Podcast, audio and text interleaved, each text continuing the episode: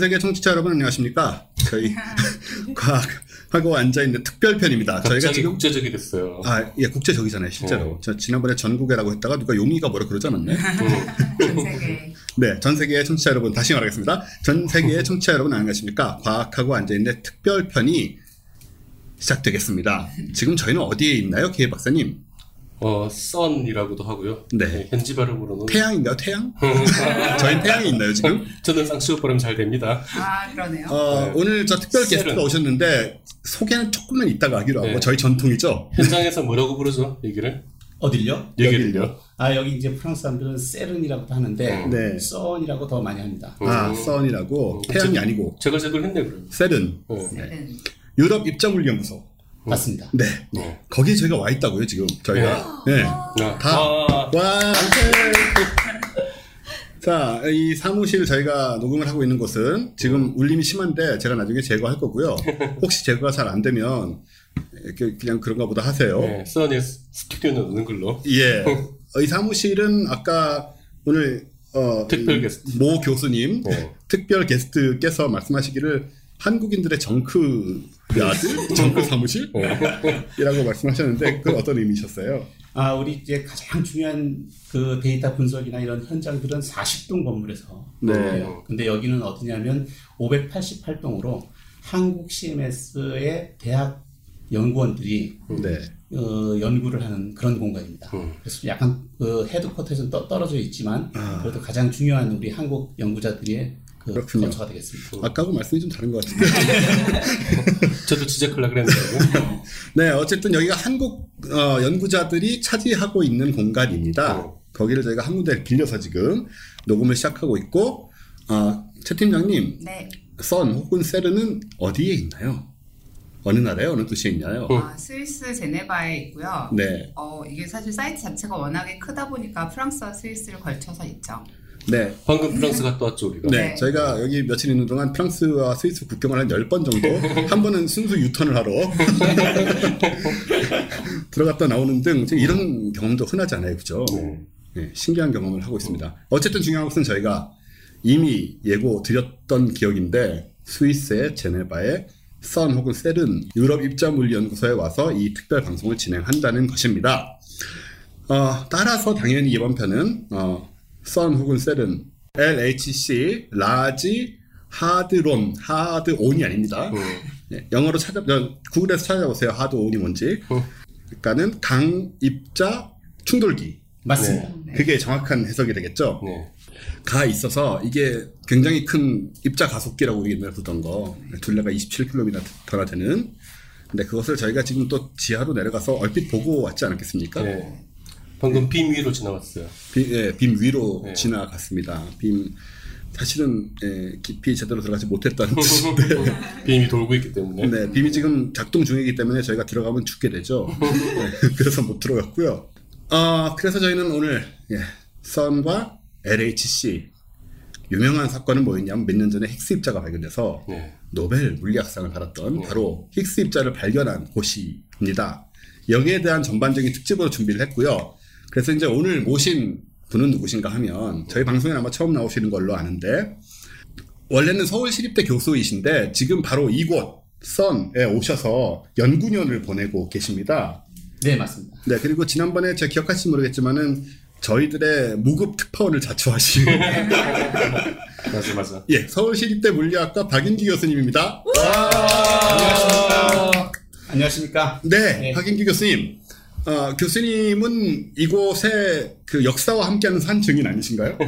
어, 뭐 그렇게까지 쉽게 얘기할 수는 없고요. 제가 네. 그 일을 시작한 거 92년도입니다. 1992년에 일을 시작했으니까 여기를 오신 게 네, 그러니까 네. 횟수로 25년 네. 그 왔다 갔다 하시면서 왔다 갔다 하면서 학생 때부터 있었고요. 지금도 실험 계속 하니까 총 논문 시간이 어느 정도 되시죠 그러면? 아, 총 체류 시간에 네, 총 체류 시간에 92년도부터 95년까지는 알레프 실험이라는 게 있었어요. 그래서 음. 그때 3년 내내 있었고요. 근데 음. 물론 이제 그때는 파리에서 여기로 왔다 갔다 했고요. 네. 실제로 95년에 이제 학위를 마치고 96년부터 그 1년 정도는 완전히 여기 체제를 했었고요. 음. 그 뒤에는 이제 스페인을 또 갔습니다. 아. 물론 이제 스페인에 있으면서도 또 여기로 왔다 갔다 했고. 네.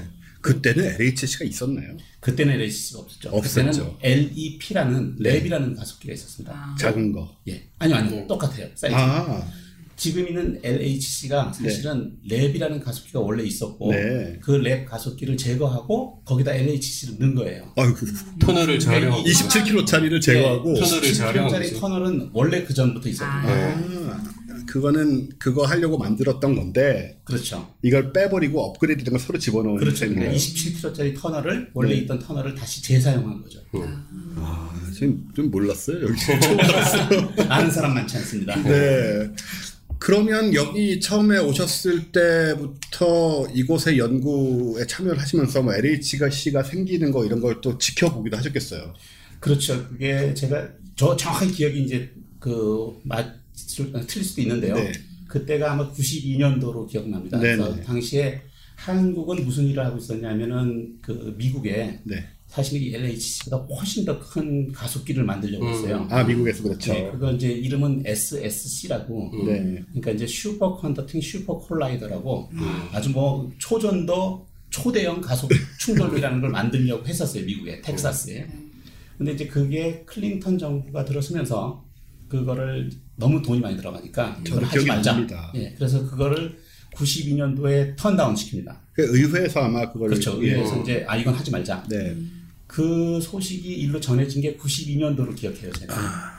그러면서 동시에 여기 분들은 뭐 반은 어떻게 보면 희소식이 될 수 있죠. 왜냐하면 경쟁되는 아, 시, 네, 네. 그 아, 실험이라고 볼 수. 있으니까요. 그래서 그 LHC를 그럼 져야만 되는 상황이 됐던 거죠. 아. 그래서 그 당시에 아마 그 92년도 가을이었는데 LHC를 유럽의회에서 승인이 떨어집니다. 네. 건설하는 것이. 그래서 그때부터 시작을 했었으니까 예. 상당히 그 92년부터 지금 2017년 빼면 어떻게 됩니까? 20, 이제 거의 25년 된 25년. 얘기죠. 미국이 그걸 했으면 힘들었겠네요.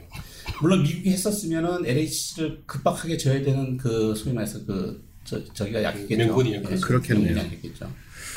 그 미국인들한테는 그게 미국 물리학자들한테는 엄청난 악재였잖아요. 그렇죠. 난리 났었잖아요 그때. 많이, 굉장히 탄원서를 많이 썼었고요. 네네. 그래서 그 SSC를 계속 해야 된다 그래서 그 당시 이제 뭐 많은 분들이 이메일로 네. 미국에다 백악관에도 하고 상원에도 탄원서를 내고 했었죠. 그렇지만 결국 이제 턴다운 됐고요. 네. 그러고는 이제 LHC로 많이 이제 사람들이 모이게 됐고 심지어 이제 미국 과학자들도 대부분 다 이제 LHC에서 실험을 하고 있습니다. 지금. 여기 저희가 썬 지금 대충 매우 대충 돌아보긴 했는데 여기가 엄청나게 커요 지역이.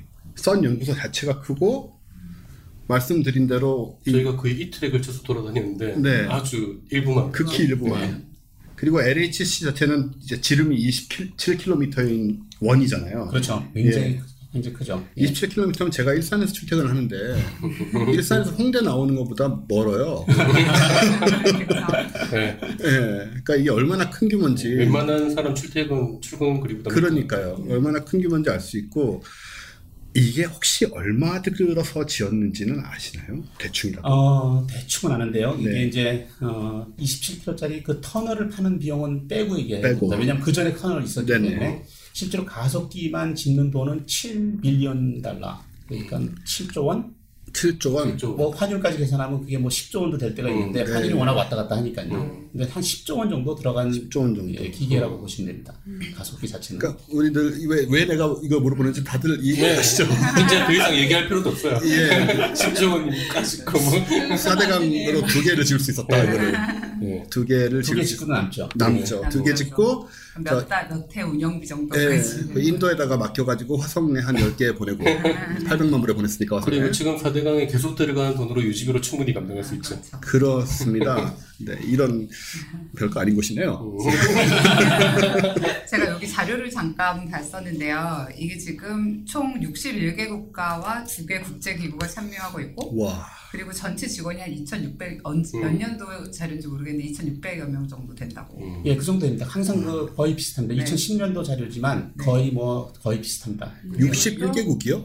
네, 그리고 와. 사용 기관수 이제 연구소나 대학이 회원국에서 308개, 그리고 비회원국에서 213개 정도가 되고 또 재밌는 게 연중에 한 30% 이상을 써내서 머무르는 연구자 수가 총 8,330여 명이 된대요. 엄청난 곳이에요, 네, 그죠? 이게 지금 전 세계 입자 물리학자의 한 50% 정도가 이 오. 썬에 왔다 갔다 하면서 일을 하고 있다는 맞습니다. 네, 그런 걸 읽었어요. 우리가 왜 옛날에 외계인 혹은 외계 생명 찾으면 나사 뜰에 가서 녹음한다는 얘기를 했었잖아요. 예. 그러니까 여기가 거기 못지 않습니다. 어, 예, 그렇잖아요, 사실 그죠? 예, 예. 그러니까 큰 세계 우주 뭐 이런 데를 상징하는 세계에서 가장 유명하고 가장 많은 연구가 이루어진 뭐 그런 곳이 나사라면 이곳은 작은 세계, 작은 세계로 파들어가는 가장 유명하고 가장 활발한 곳이라고 할수 있죠. 그런 정도가 아니면 우리가 굳이 외국까지 나올 이유가 없잖아요. 그렇습니다. 예, 나사는 저희가 좀 이렇게 웃다가 안 맞아서 못 아까 본 가는데 자료에서요. 그러니까 그 당시에 한 8천 명 적혀 있는데 네. 실질적으로 이제 여기 와서 머무르고 일을 하는 외부 과학자들, 그러니까 이 시설을 사용하는 분들은 한 만여 명 됩니다. 만여 명. 늘 상시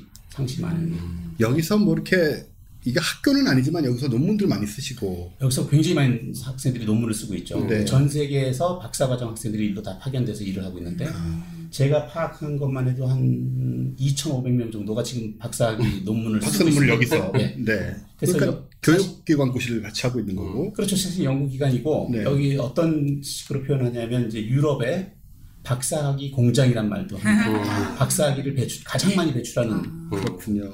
그리고 사실 동시에 또 노벨상 공정이기도 하잖아요. 아, 그렇죠. 한 어, 일곱 개가 일곱 여덟 개가 됩니다. 개 여기서만? 나왔다고. 네. 네. 우리나라 하나도 안 나왔잖아요. 그러니까 한 국가와 여기 만 명 있는데 우리는 5천만 명 있고요. 그러니까 우리나라는 여기 아까 회원국 얘기하셨잖아요. 네네. 우리나라도 여기 회원국인가요? 우리나라는 회원국은 아니고요. 네. 예, 그냥 지금 한국의 그 연구재단에서 연구비를 받아서 아. 한국 과학자들이 파견돼서 일을 하고 있죠. 네. 어, 회원국도 아니고 준회원국도 아직 아닙니다. 아, 그 회원국이 되려면 무슨 과학적 업적이 있어야 되는 건가요? 아니면 아니요, 회원국은 조금 다릅니다. 회원국은 유럽 국가들만 하고 있고요. 아. 예, 그래서 이제 정식으로 처음 유럽 국가들이 회원국이고 처음에 지금 몇 년 전까지만 한 21개국이었다가 네. 지금 하면 25개국까지 늘어났을 거고요. 네. 어, 우리나라 같은 경우는 보통 준회원국에 가입할 수 있죠. 자격적으로는. 아, 그거는 뭐 어떻게 하면 가입할 수 있나요? 어, 준회원국에 가입하려면 보통 회원국이 내는 비용의 그 운영비의 한 10분의 1 정도 돼야 됩니다. 근데 이제 네. 각 회원국마다 나라마다 GDP들이 다 다르니까 네. 그 나라마, 나라마다의 GDP에 걸맞는 아, 그 기여금을 상정하고 거기에 한 10분의 1 정도를 내면 준회원국이 네. 될 수가 있죠. 또 우리나라 얼마? 우리 얼마? 예를 들면 우리 경제 규모로 따지면 아마 우리나라가 경제 규모가 스페인하고 좀 비슷하거든요. 아, 네. 스- 스페인이 아마 1년에 한 700억 정도를 내는 걸로 알고 있어요. 1년에 700억. 1년에 700억에서 800억. 큰돈 아닙니다, 사실은. 아, 그렇죠. 아까 내 얘기 나왔지만. 우리 출연료들이 대부분 다 2, 3천억 정도 쓰거든요. 네. 그러니까 이제 1년에 한 700억 정도를 스페인이 내고 있고, 그러니까 그 규모로 따져보면 한국이 만약에 준회원국에 가입하려면 거기에 10분의 1인 한 70억 정도를 내야겠죠. 1년에 70억을 내면 1년에 준회원국이 70억 될수 있다. 예, 예. 아, 700억을 내야 되는 게 아니고 70억. 70억만 내는 거죠. 그러니까 회원국이 한 700억 규모니까 음. 우리가 만약 회원국이라면 네. 그렇지만 준회원국으로 가입한다면 거기에 10분의 1이니까 한 70억 정도? 음, 100억도 안 되네요. 100억은 안 되죠. 왜왜 안 됐죠? 근데 내면 되잖아요. 어, 근데 여러 가지가 이유가 있습니다. 사실은 뭐 이렇게 뭐 그 저희들 자체도 현재 저희들 연구비가 이제 필요한데 저희가 이제 이런 표현한다. 이거 뭐 이렇게 좀 표현이 속될 수도 있는데 예를 들어 이제 우리 자식들이 굉장히 공부를 잘해서 미국에 유학을 보내는데 등록금을 내는 것도 굉장히 중요하지 않습니까? 네. 근데 이제 등록금을 낸다 손 치더라도 어떻게 보면 생활비가 필요하잖아요. 음, 가서 그렇죠. 뭐 기숙사비도 필요하고 먹고 사는 것도 필요한데 저희 실정이 이제 그런 거죠. 사실은 준회원국을 내는 한 70억의 돈은 충분히 마련할 수 있는데 네. 70억을 내는 낸과 동시에 회원국이면 되고 우리 연구자들이 여기서 체제할 돈이라든지 아. 연구에 쓸 돈이 없다면 그게 의미가 없지 않습니까? 네. 그래서 저희들이 이제 늘 주장하는 게 먼저 이제 저희들이 충분히 학생들과 그다음 포스닥 박사들 그다음 교수들이 여기 체제할 수 있는 충분한 어떤 연구 기금이 확보된 다음에야 네. 준회원국 가입하는 것이 맞지 않는가 이렇게 얘기하고 있습니다. 아, 그렇군요. 예, 어쨌든 빨리 준회원국이 되기를 바라는 뭐 여기 오니까 괜히 그런 생각이 듭니다. 그 전에는 뭐 잘 몰랐고 근데 사실 돌아다녀 보면 약간 이 뭐랄까 이 거대함의 한 부분이 되고 싶어 이런 기분이 아, 사실 그렇죠. 드는 건 사실이죠. 맞아요. 여기는 크기도 크지만 정말 최첨단 그렇죠. 기초과학을 하고 있는 그런 곳이고 우리가, 힉스 입자 우리가 방금 돌아보면서 그 영국에서 온 물리학과 학생들하고 그렇죠. 같이, 대학생들하고. 네, 대학생들하고 같이 돌았는데 네.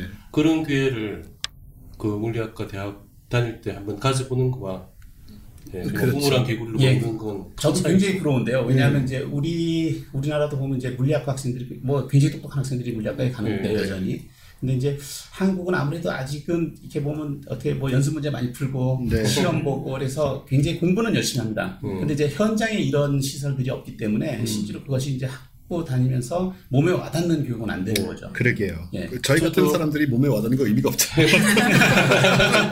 맞아, 아, 좋아. 이러면 끝이죠. 아, 저도 굉장히 그 이쪽에 얘기는 많이 듣고 뭐 자료 같은 건 많이 보고 했는데 현장에 오니까 정말 느낌이 완전히 다르거든요. 네.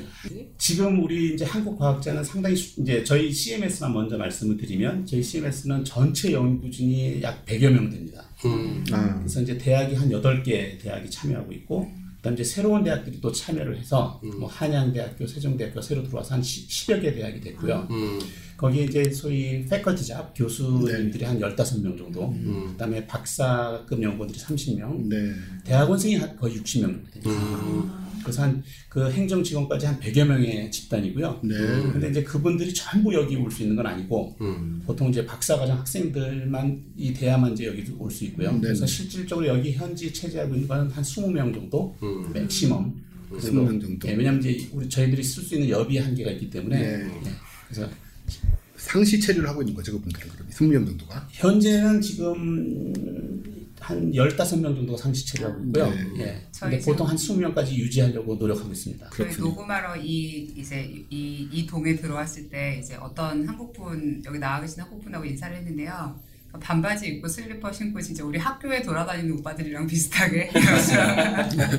완전 편안하게.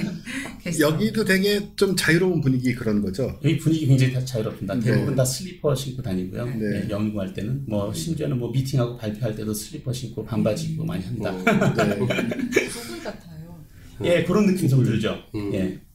여기 뭐 일 안 한다고 아무도 욕 안 하고요. 어디 음. 그 속된 표현으로 짱 박힌다 그러나요? 네. 어디 그 어디 그냥 조그만 사무실에 처박혀가지고 일 안 해도 아무도 뭐라고 안 그럽니다. 그 신의 직장이잖아.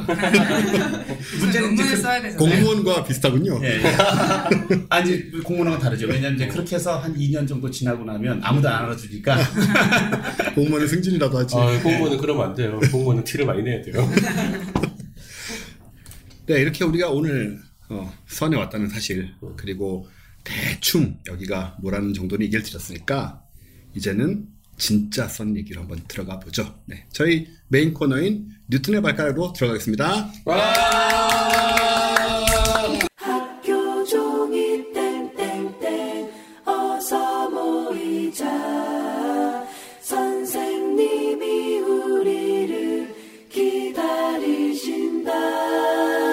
외국까지 와서 이거 하니까 참. 아, 되게 맞아요. 뉴튼의 발가락이요? 네, 저희 메인 코너 이름은 뉴턴의 발가락입니다. 어, 왜 그렇게 부르는지는 설명하지 마십시오. 예, 잘 기억도 안 나고요. 어제 코너에 웃기게. 하려고 그렇게 했습니다. 어. 자, 우리 박윤규 교수님께서 이제 어, 진짜 전문적인 얘기를 좀 해주셔야 될 차례인데 네.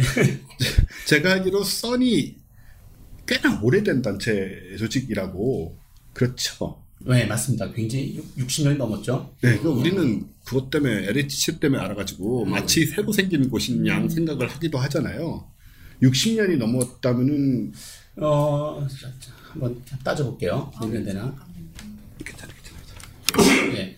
그 처음에 아마 써니 만들어지게 된 그 역사를 거슬러 보면 아마 1949년 정도 음. 와 이거 되니까 한 1950년 정도 만들어졌다고 봐야, 이 봐야 2차 되고요. 대전 끝나고 얼마 되지 않아서 예. 당시에 그러니까 아마 그, 그 유명한 드브로이 박사 있죠. 드보러 왔어요. 예, 물질파. 네. 예. 그분께서 이제 사실 그 2차 세계 대전 끝난 상태를 잘 좀 이제 생각해 보면 음. 그때 이제 많은 유럽의 과학자들이 소위 양자역학을 만들고 했던 네. 과학자들이 다 미국으로 갑니다. 네. 그 세계 대전을 피해서 미국으로 예. 가죠. 거기서 무슨 일들을 했냐면 원자폭탄을 만들죠. 그렇죠. 예. 이 원자 폭탄을 만들어서 2차 세계 대전이 끝나고 그리고 이제 많은 핵과학자들 이런 분들이 다 미국에 있었기 때문에 네. 그런 브레인들을 다시 끌고 유럽으로 들어와야 될 필요가 있다. 음. 그렇게 해서 이제 그 드브로이 박사부터 많은 분들이 그러면 공동 실험실을 만들고 아. 그 사람들이 와서 일할 장소를 만들자고 했던 게 아마 1949년 정도 됩니다. 네. 실질적으로 50년, 52년 정도에 이 제네바 부지가 선정이 되고 여기 네. 선이 만들어져요. 그러니까 그렇게 따지면 그 50년, 60년, 67년, 60, 하여튼 65년, 90년 오래됐네요. 되게 오래됐네요. 그러면 그때 스위스에 만들어진 특별한 무슨 이유가 있을까요? 제가 듣기로는 이제 그 당시 이제 부지를 선정하기 위해서 네. 뭐 프랑스나 독일 그다음에 이태리도 많이 부지 제공에 대한 얘기를 했었으나 여기가 중립국이었고 어, 가장 그다음 그뭐 어떤 그 어릴 때 많이 봤던 영세 중립국. 그렇죠. 뭐 네. 정확하게 무슨 말인지 몰랐지만. 지리적으로도 뭐 중간쯤이고 그렇죠. 예. 예. 그리고 항상 뭐 영국, 프랑스, 독일, 이렇게 그렇죠. 붙으면 스위스로 와서 회의하자 이렇게 됩니다. 가운데 이렇게 네. 있고 하니까. 예, 뭐, 뭐 서로들 막 이렇게 뭐 싸움이 붙으면 우리 그럼 스위스로 가자 이렇게 되고 그래서 스위스, 그러니까 스위스가 그리고 좀 뭐좀 유럽에서는 조금 시골이잖아요. 그렇게 땅값도 볼수 싸고. 예. 뭐 그런 면도 있을까요?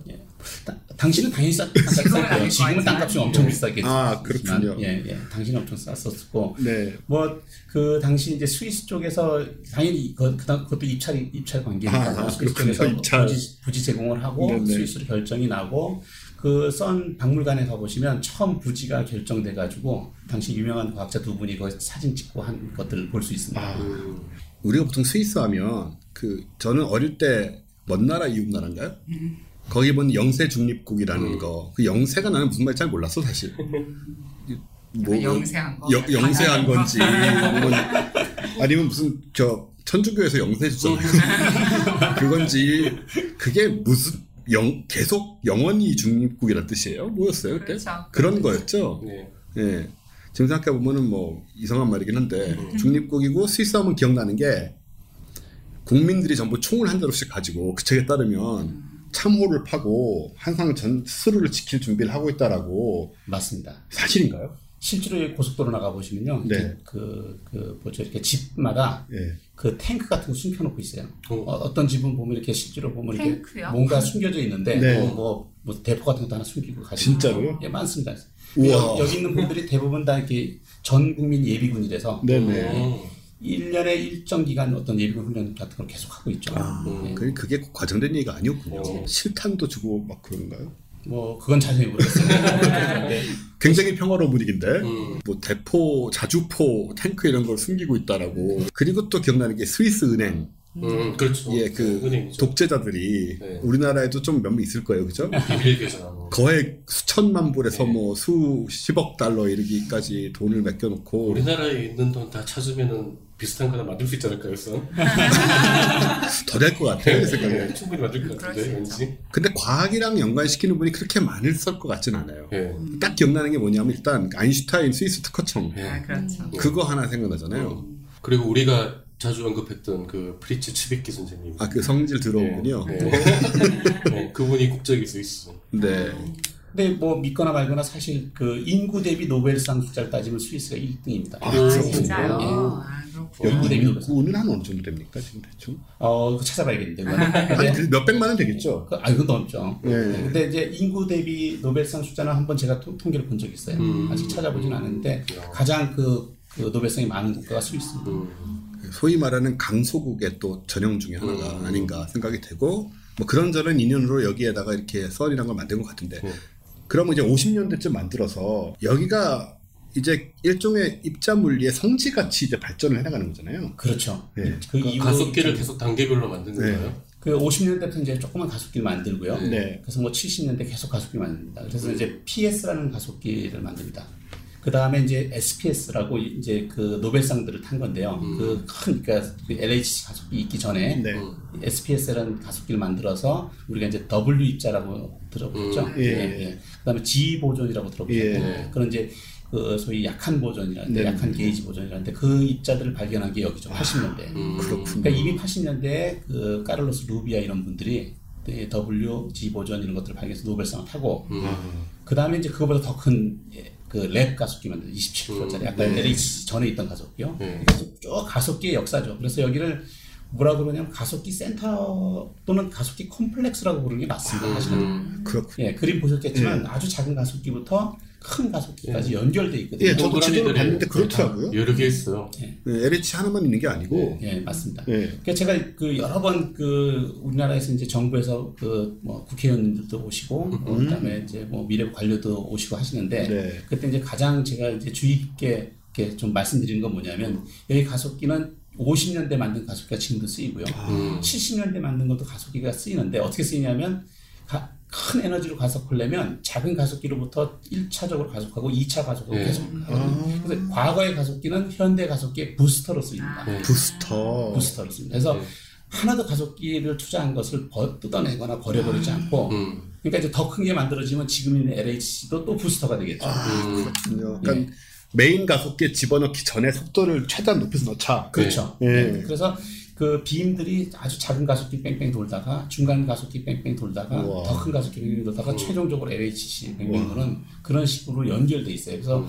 우리나라도 만약에 가속기를 만든다면 그 지역을 뭐 포항, 뭐 대전 이렇게 막 음. 분산해서 만드는 것보다는 한 군데 음. 여러 개 가속기를 콤플렉스로 만드는 것이 좋은 방법이죠. 음. 지금 우리나라에 중이온 가속기 만들고 있고 네. IBS에서 그죠? 네.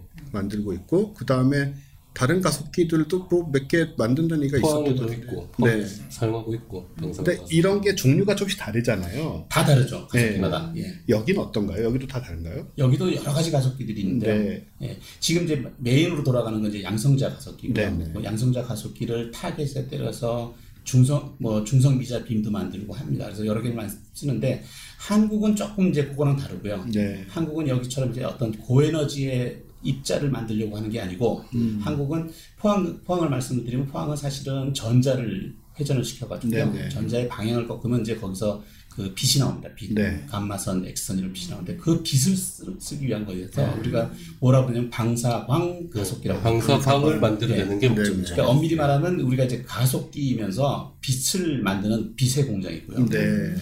지금 이제 우리가 얘기하는 중연 가속기 대전에서 만들고 있는 게 굉장히 제대로 된 어떤 주, 중연 가속기죠 입자. 네. 그래서 헤비아연을 가속시키는 가속기가 되겠고 그다음에 이제 또 중입자 가속기라고 네네. 있습니다. 똑같이 마찬가지로 카본 핵을 가속을 시키는데 그건 이제 의료용으로 네. 다루기 때문에 보통 중입자 치료기라고. 암 치료라든가 이런 암데 치료 있으니까.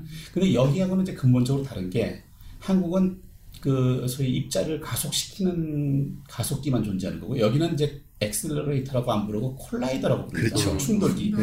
그건 기술적으로는 완전히 딴판인데요. 왜냐하면 이제 가속기 두 대를 서로 반대 방향으로 돌려서 네. 두 개의 빔을 충돌을 시키는 거니까 기술적으로는 그냥 한 개의 빔을 가속시키는 것보다 몇 배 어렵겠죠. 왜냐하면 그렇겠네요. 그, 그 작, 작은 그 빔을 충돌시켜야 되니까요. 음. 그럼 양성자 두 개를 충돌시키고 뭐 이런 거예요? 엄밀히 말하면 이제 양성자 두 개를 충돌시키는 건데요. 그 양성자 두 개를 충돌시킬 수 있는 확률은 거의 없고요.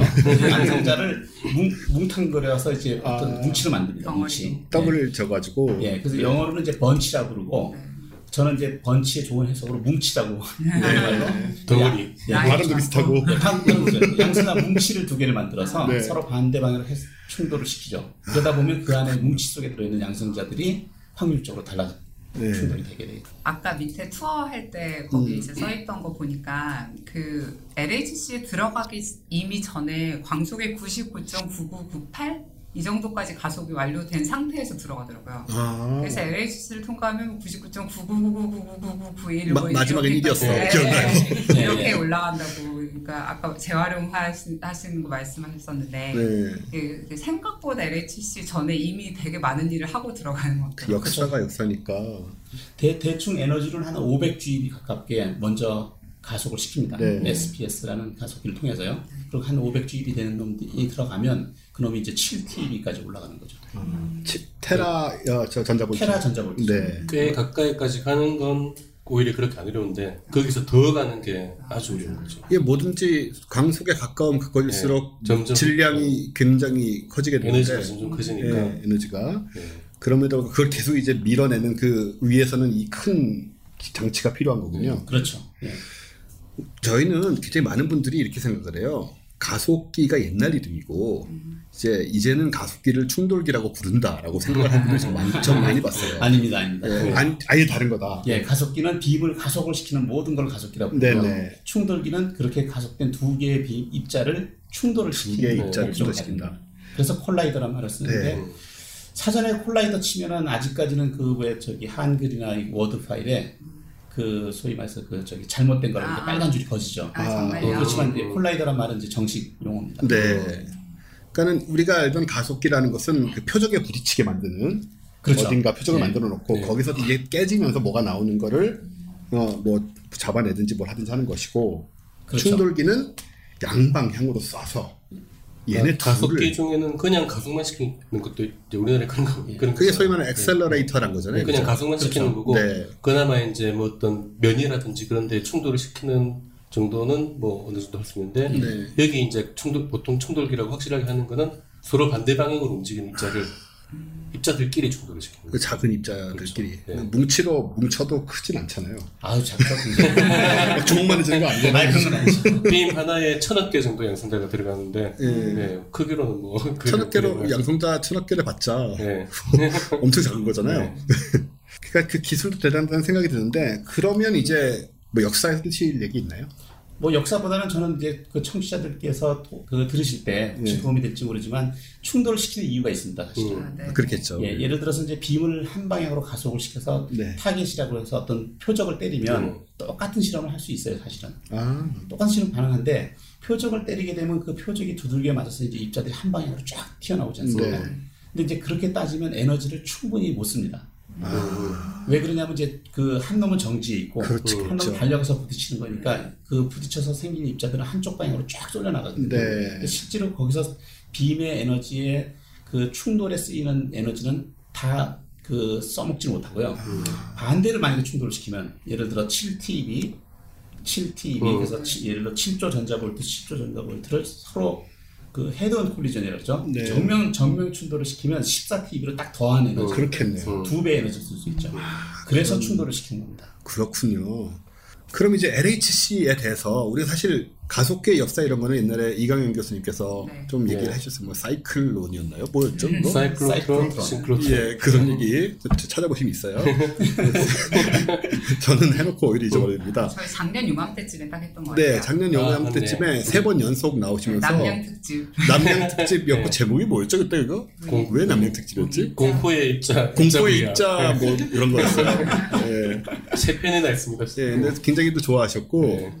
오늘은 이제 이 LHC에 대해서 조금 더 이제 현장에서 연구를 하시고 계시니까 좀 더 들었으면 좋겠는데요. 그러면 지금 이제 약간 설명을 해주셨지만 그런 방식으로 강하게 그래서 두 배의 힘으로 충돌시켜서 어떤 이득이 있으며 그리고 그래서 LHC가 지금까지 뭘 해왔는지에 대해서 좀 얘기를 해주시겠어요? 어, 뭐, 그, 아주 굉장히 긴 얘기인데요. 네. 뭐, 될수 있으면 짧게 한번 드리겠습니다. 일단 그 하드론이잖아요, 그죠? LHC의 H가 예. 하드론이니까 그거에 대해서 먼저 설명해 주시죠. 하드론이 뭐냐? 아, 하드론이 뭐냐? 네. 먼저 이제 하드론 우리 말로는 이제 강입자라고 그럽니다. 강입자. 예. 근데 이제 우리가 표준 모형을 보면 이제 크게 두 개로 나누는데요. 렙톤이라는 입자들이 있어요. 렙톤. 그 대표적인 게 이제 전자. 네.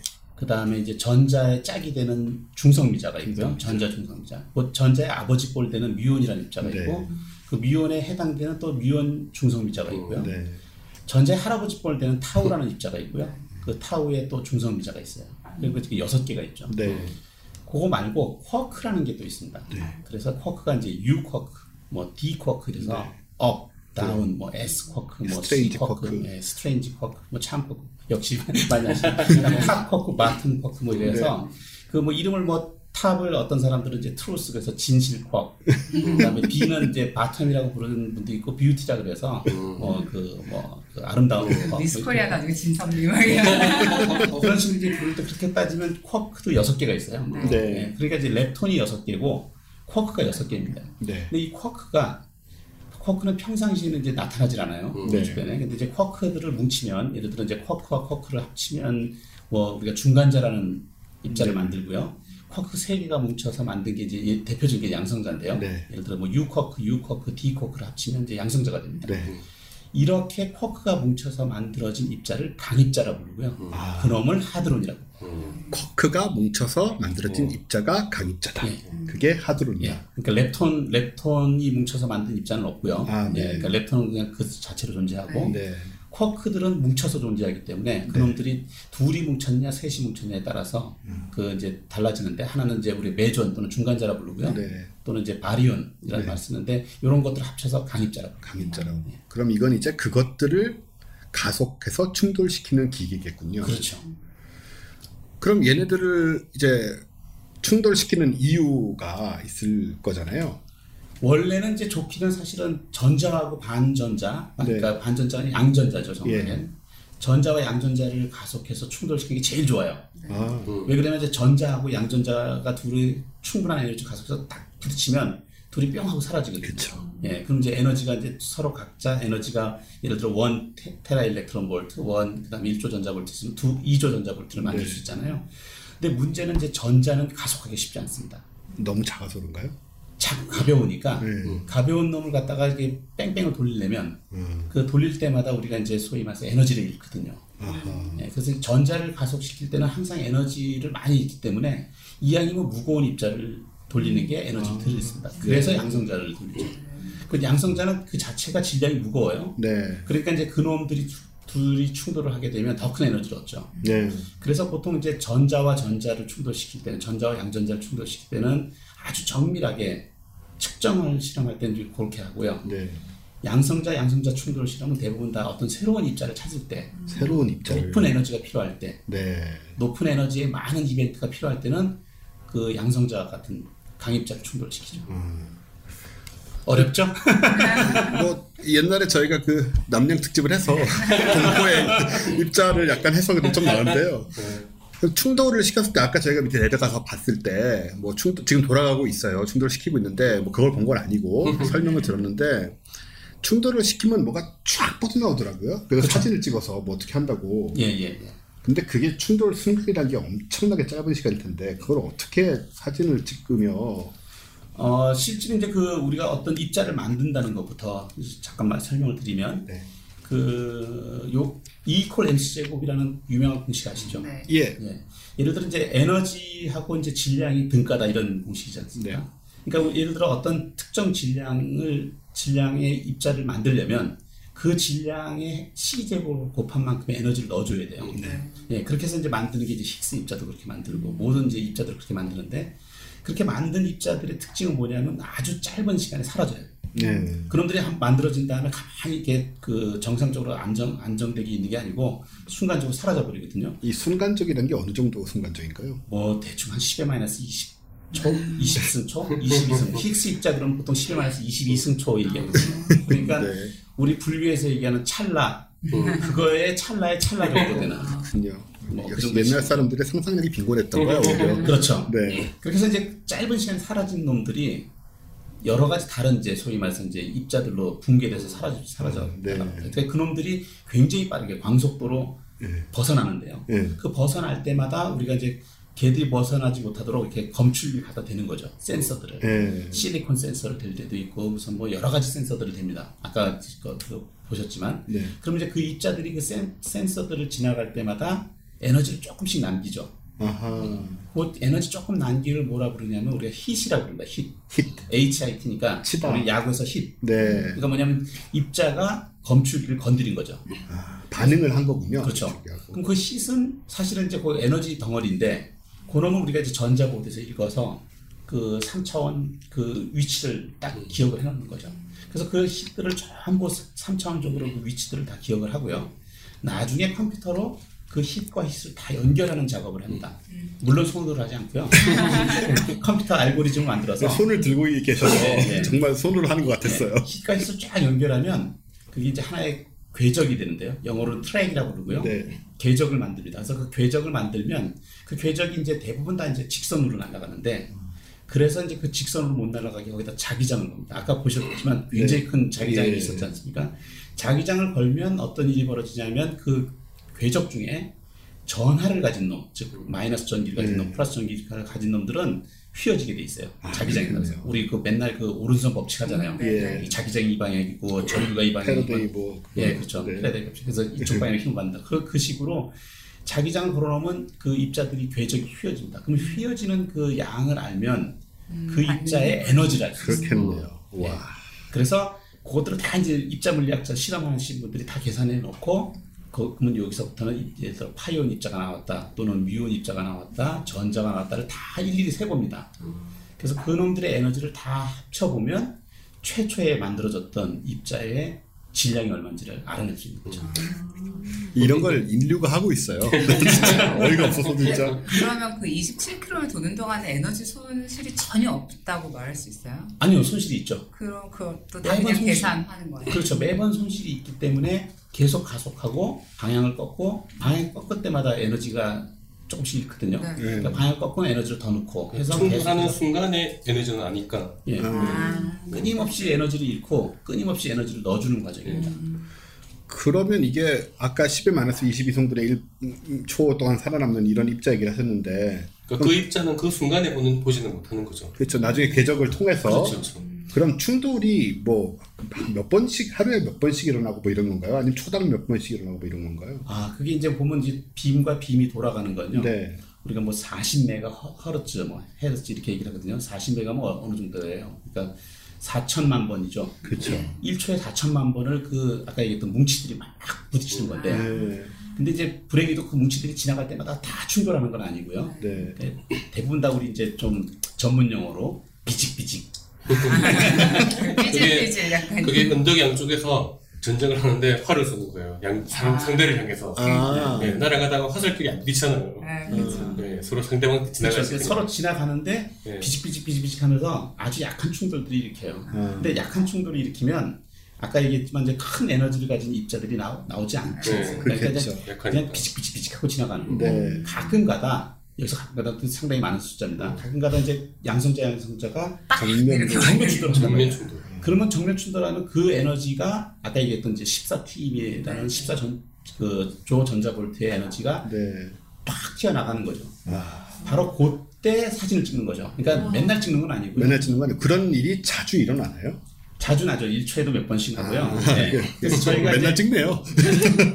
아 그러니까 데이터 양이 큰 거죠. 시간의 개념이 완전 달라서. 그래서 이제 그 어느 정도 찍느냐는 이제 물리학자들이 결정하는데요. 네. 근데 이제 그 입자들이 만들어낸 에너지가 클 때 네. 그러면 판단을 합니다. 이제 컴퓨터가 판단하는데요. 이제 컴퓨터를 넣는데 이 정도 에너지 이상이 된 충돌이 벌어졌으면 음. 그때는 셔터를 누르고 셔터를 누르고 그때부터 벌어진 모든 hit들을 모아서 트랙을 만들어서 저장을 하는 과정을 합니다. 그래서 그거를 이제 전문 뭐 이론하시는 분들 다 아는 얘기지만 trigger란 말을 씁니다. trigger, trigger, 우리말로 방아쇠. 방아쇠죠. 네. 그래서 trigger라는 이제 컴퓨터 컴퓨터 프로그램이 안에 들어 있고요. 네. 그놈이 웬만한 충돌들은 다 이제 사이패스 시키고요. 그런 큰 충돌이 났을 땐 trigger가 딱 작동되면서 데이터를 사진을 딱 찍어서 아니, 그 저장을 딱 하는 일이 얼마나 순식간에 그걸 찍어야 특히일 게 있냐 하는 생각이 들거든요, 도대체. 그게 이제 1초에 네. 이제 수십 번의 충돌이 나고 또 문제는 뭐냐 그런 큰 충돌이요. 소위 말해서 이제 큰 에너지가 가진 충돌이 한 군데서 나는 게 여러 군데서 나요. 그렇겠죠. 음. 그 사진을 한꺼번에 다 찍습니다. 그러니까 이제 그 상당히 많은 수 데이, 데이터를 얻게 되죠. 네. 그러니까 여기 사무실이랑 이제 여기 연구동들 약간 볼 수 있었잖아요. 근데 뭐 이제 굉장할 거라고 생각했는데 컴퓨터가 있더라고요. 컴퓨터가 있고 반바지를 입은 분들이 계시더라고요. 우리가 저 천문대 가서 처음에 실망했던 맞아. 그거였죠. 망원경 이따만한 망원경 밤새도록 눈앞에 이렇게 있을 줄 알았는데 컴퓨터에 반바지 입고 앉아 계시죠 밤새도록. 그렇죠. 천문학자들도 모니터만 보잖아요. 그렇죠. 예, 저희도 비슷합니다. 모니터를. 네. 심지어 하늘 자기가 하늘 어디를 보고 있는지도 모르는 사람이 많아요. 네, 현대과학의 실상을 들으셨고요. 어, 그러면 옛날에 무슨 이런 거는 뭐 필름 사진으로 사람이 찍었다면서요? 그게 아, 어떻게 가능하죠? 지금같이 이제 컴퓨터 시대 전에요. 네. 그러니까 뭐 비단 아주 오래된 얘기도 아니고요. 1980년대까지도 했었는데요. 사람이 팍 찍어요. 이렇게 막 터, 부딪히면? 그러니까 초창기 이제 물리학 실험 이런 그 가속기와 검출기를 하지 않았으니까 옛날에 가속기라는 그렇죠. 게 없었으니까. 네네. 그러니까 이제 우리가 1915년도 때로 가면 그 우주선 코스믹 레이더죠. 네네. 우주선의 존재들을 이제 아- 알아내게 돼요. 그래서 이제 하늘에 올라가면 이제 굉장히 높은 에너지의 입자들이 하늘에 쏟아진다는 걸 알기 때문에 네. 그 당시 이제 그 에멀전이라 해서 사진 필름이죠. 옛날 검산이죠, 네. 검산. 사진 건판을 가지고 기구에 띄웁니다. 네. 그래서 한 높은 기구에 띄어서 올- 올라가면 위에서 이제 코스믹 레이저 우주선들을 받은 그, 혀- 그 감광된 그 사진을 갖고 내려와요. 음. 그걸 갖고 내려오면 그 이제 아주 수많은 필름들에 들어있는데요. 네. 적층된 필름들에 들어있는데 그것들을 분석 80년대도 했습니다. 그래서 아. 이제 대부분 다 이제 그런 실험을 했던 분들이 그 실험을 학생들한테 주죠. 음. 네. 이제 대학원생들이 이제 그 현미경 앞에 앉아서 인간 컴퓨터가 되는 거죠. 그렇죠. 지금으로 한 인간 컴퓨터죠. 그 현미경으로 그 사진 굉장히 작은 영역에서 벌어지는 거니까 네. 현미경으로 확대를 해서 거기서 입자들이 충돌하고 쪼개지고 하는 것들을 일일이 봅니다. 뭐 하루 종일 보다 보면 뭐 눈이 어지럽고 하죠. 음, 그렇겠죠. 예, 그러다 보면 이제 그 안에서 굉장히 신기한 입자들을 발견하면 네. 빨리 뭐 지도를 쓰면서 얘기해서 사람을 발견했어요. 이러면 이제 그것도 계산해보고 예. 그런 과정들이 청, 그 상당히 오랫동안 와 있고 지금처럼 완벽하게 컴퓨터로 시작된 거는 뭐 한 2, 30년? 그렇군요. 저도 대학 다닐 때 그 망원경 찍 망원경으로 사진 찍을 때 네. 요즘은 완벽하게 자동으로 이제 찾아가고 이제 tracking이라고 해서 하늘이 움직이니까 돌아가니까 계속 따라가야 돼요. 망원경이 따라 움직이죠. 네, 굉장히 정밀하게 따라가야지 정확하게 정확한 사진이 나오는데 그 이제 그걸 눈으로 해야 돼요. 보면서 옛날에는 어느 정도 자동이 되는데 완벽하게 그 또 눈으로 하는 건 아니고 그렇게 망원경 같은 손잡이 같은 걸 돌리는 거예요. 네, 아니 그 모터로 돌아가요. 아. 돌아가는데 약간씩 정밀하지 않기 때문에 네. 벗, 벗어나는지 아닌지를 눈으로 계속 보면서 조정해줘야 되는 거예요. 네, 그걸 잘하면은 좋은 사진이 나오고, 네, 그, 그걸 굉장히 정밀하게 잘하는 사람들이 이제 관측을 잘하는 사람들이 되는 거죠. 천문학도 초창기 때 똑같지 않았나요? 그러니까 똑같죠. 거의 사진들을 네, 네. 사람들이 분석을 했고 그렇죠, 다 사람들이 네. 분석하고, 예, 저뭐 몇만 개씩 그 모든 중에 찍고 그랬죠. 그 천문 천문학에서 왜 그 20세기 초중반에 원래 여성들이 예, 여성들의 컴퓨터의 역사가 천문학 그 그쵸. 스펙트럼 데이터 분석을 위해서 시작된 거죠. 그 인간 컴퓨터 네. 계산하시는 분들 네, 그렇죠. 그게 이제 얼마 전에 우리가 저 관역에서 얘기했던 그 영화 Hidden Figures. 나온 Hidden Figures 그 관련된 네. 얘기였고 저희가 그 얘기는 방송에서 여러 번 했습니다. 그죠? 네. 그럼 이쪽에서도 그 계산 옛날에 뭐 이렇게 보면서 그것만 따로 직업적으로 하는 분들이 계셨던 건가요? 아니 그건 뭐 실험하는 물리학자들이 같이 합니다. 아, 같이 예, 하고. 예, 그 사진을 분석해가지고 네. 어, 뭐 에너지가 얼마였고 질량은 얼마였고 이런 것들을 계산을 다 합니다. 이게. 네, 계산할 때는 같이 하는데 찾는 거는 이제参考 대학원생들이? 네. 네. 아니 여성들이 많이 동원됐다고 하더라고요. 네. 아, 아, 네. 옛날에는 옛날. 그, 그 저기 사진 보니까 여성들이 쭉 앉아 네, 있는 좀 사진이 앉아서 이렇게 있었어요. 계속 보고. 그거는 이제 80년대보다 더 옛날이겠죠. 그렇죠. 네, 그렇죠. 그건 예전에. 아마 저기 천문학 쪽에 그 이, 20세기 초창기 때 네. 맞죠? 예, 그때 허- 허블 시대 때. 아마 그걸 따라 배운 것 같아요. 여기서 초기에. 아 이렇게 하면 되는구나. 네. 예, 아무튼 네, 그런 시대가 있었습니다. 근데 이게 가속을 광속에 굉장히 근접하게 하는 거잖아요. 그렇죠. 거의 뭐 광속이라고 보시는 게 예. 맞죠. 그렇게 하려면 뭐 추진을 시키던가 뭔가 어떻게 속도를 내려면 뭘 어떻게 해야 되는 거잖아요. 그렇죠. 어떻게 이게 가능한가요? 원리는 굉장히 간단한데요. 네. 원리는 뭐 알고 보면 저 축전지하고 똑같습니다. 그러니까 축전지 아시죠? 자동차에 있는 아 우리가 이제 영어로 capacitor라고 그러는데 예, 그 배, 예. 배터리 아니군요. 네, 뭐, 뭐, 배- 그거 똑같습니다. 그거 다 배터리 얘기인데, 두 개의 전극을 두고, 네. 한쪽에 이제 플러스하고 마이너스를 걸, 걸면, 네. 그 사이에 있는 이제 하전 입자, 전기를 띤 입자들은 가속이 되죠. 네네. 그거랑 똑같습니다, 원리는. 음. 그래서 우리가 이제 cavity라고 부르는데, cavity 안에 전기장을 걸어주면, 입자가 들어오면 그 전기장의 힘을 받아서 앞으로 가속되죠. 네네. 예. 그 가속되고 나면 아까보다는 좀 빨라졌으니까 아, 좀 cavity 설계가 좀 달라져야겠죠. 네. 그래서 좀 좀 더 빠르게 그 다음 cavity가 가속을 시키고요. 음. 그러한 일들을 연달아서 합니다. 그러다 보면 이제 이 소위 말해서 이제 가속기 자- 길이의 한계가 있으니까 네. 요 놈을 이제 원형으로 만드는 거죠. 아, 원형으로 만들어서 계속 가속된 놈이 다시 원위치로 돌아와서 또 가속될 수 있도록. 그래서 그렇게 가속하는 가속기를 싱크로트론이라고 불러요. 싱크로트론. 예, 우리 그러니까- 이강현 교수님이 지난번에 얘기했던 것 같아요. 예. 그러니까 사이클로트론이라는 것은 이제 그, 그 궤적을 뱅뱅 돌면서 에너지를 계속 얻지 않습니까? 네. 예. 근데 요거의 문제는 뭐냐면 궤적을 돌면서 점점 점점 반경이 커지거든요. 네. 아, 그러니까 높은 에너지를 얻으려면 엄청나게 크게 만들어야 돼요. 네. 근데 그 엄청나게 큰 영역에 자석을 또 걸어야 되잖아요. 네. 자석을 그렇게 넓은 자석을 못 만들거든요. 음, 그러니까 이제 사이클로트론은 한계가 있죠. 그래서 이제 더 이상 못하고 그러면 직선 가속기를 만들 때 그 직선을 아주 미세하게 휘어서 뺑 돌아서 다시 소위 한 바퀴 돌려놓으면 그런 개념이군요. 예, 입자 입장에서는 자기는 계속해서 직선을 보는 거예요. 딴 집단에는 직선으로 가는 건데 사실 네. 은 아니다. 열심히 보는 거죠. 네. 그래서 열심히 도는데 돌 때마다 우리가 이제 자석이 달려 있어요. 다이폴이라고 해서 네. 이극 자석이 달려 있습니다. 그렇게 되면 이제 저 이 입자들이 이렇게 꺾어지죠. 음. 그래서 살짝 꺾고 가속하고 꺾고 가속하고 그러니까 꺾고 가속하고를 사이클로트론은 가속하는데 자석이 굉장히 중요한 역할을 하고요. 아, 강한 자기장이 걸려야지 네. 가속이 되는 건데 싱크로트론은 전극으로 주로 가속을 하고 전극으로. 자석은 방향을 바꿔주는 방향을 거예요. 아, 그렇군요. 조금 더 전문적인 얘기를 해드릴까요? 네. 너무 어려움 자르면 되니까요. 가속을 하고 방향을 꺾고 가속을 하고 방향을 꺾- 꺾다 보면 이 피- 아까 뭉치들 있잖아요. 네네. 양세장 뭉치들이 흩어져요. 아, 그렇겠네요. 예, 그래서 흩어지지 못하게 사극자석을 둡니다. 음. N극, N극, 음. S극, S극 사극자석을 두면. 서로 기가 막히게 서로 뭉쳐집니다. 와. 스키즈 됩니다. 그래서 어떻게 만드냐면 사실은 가속하고 방향 꺾고 뭉치고 뭉치고. 가속하고. 방향 꺾고 뭉치고. 같이 해보세요. 어유 훨씬 전문적이네요. 네, 행빙도입니다. 가속하고 방향 꺾고 뭉치고. 음, 예. 다시 가속하고 방향 꺾고 뭉치고. 예. 이거를 이 단위가 있을 거 아니에요? 거리 단위가. 이 가속하고 방향 꺾고 뭉치고 하는 게 한 몇 미터에 한 번씩 이루어지는 건가요? 거기 한 15m 정도. 15m. 15m 달려가고 저희가 밖에서 아까 봤던 그, 그 네네. 모듈 이게 하나 한그 모듈. 하나 봤죠. 아. 그게 한 셋이군요. 그렇죠. 그, 그, 그 15m 달려서 가속하고 네. 방향 꺾고 한번 뭉치고 다시 또 15m 달리고 그걸 27km를 뱅뱅 도는 거예요. 그렇게요.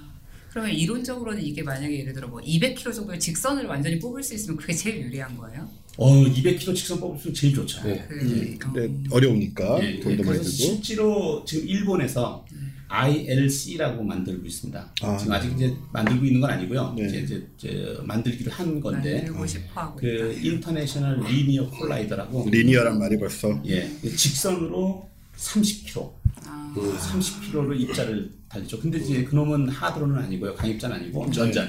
음. 전자와 양전자를 이제 30km를 가속을 시켜서 정면 충돌을 시키죠. 오. 그러니까 뭐 엄청나게 긴, 긴 길. 일본 사람들이 지금 기획을 하고 있군요. 예, 그렇죠. 일본 땅에다 만드는 건가요?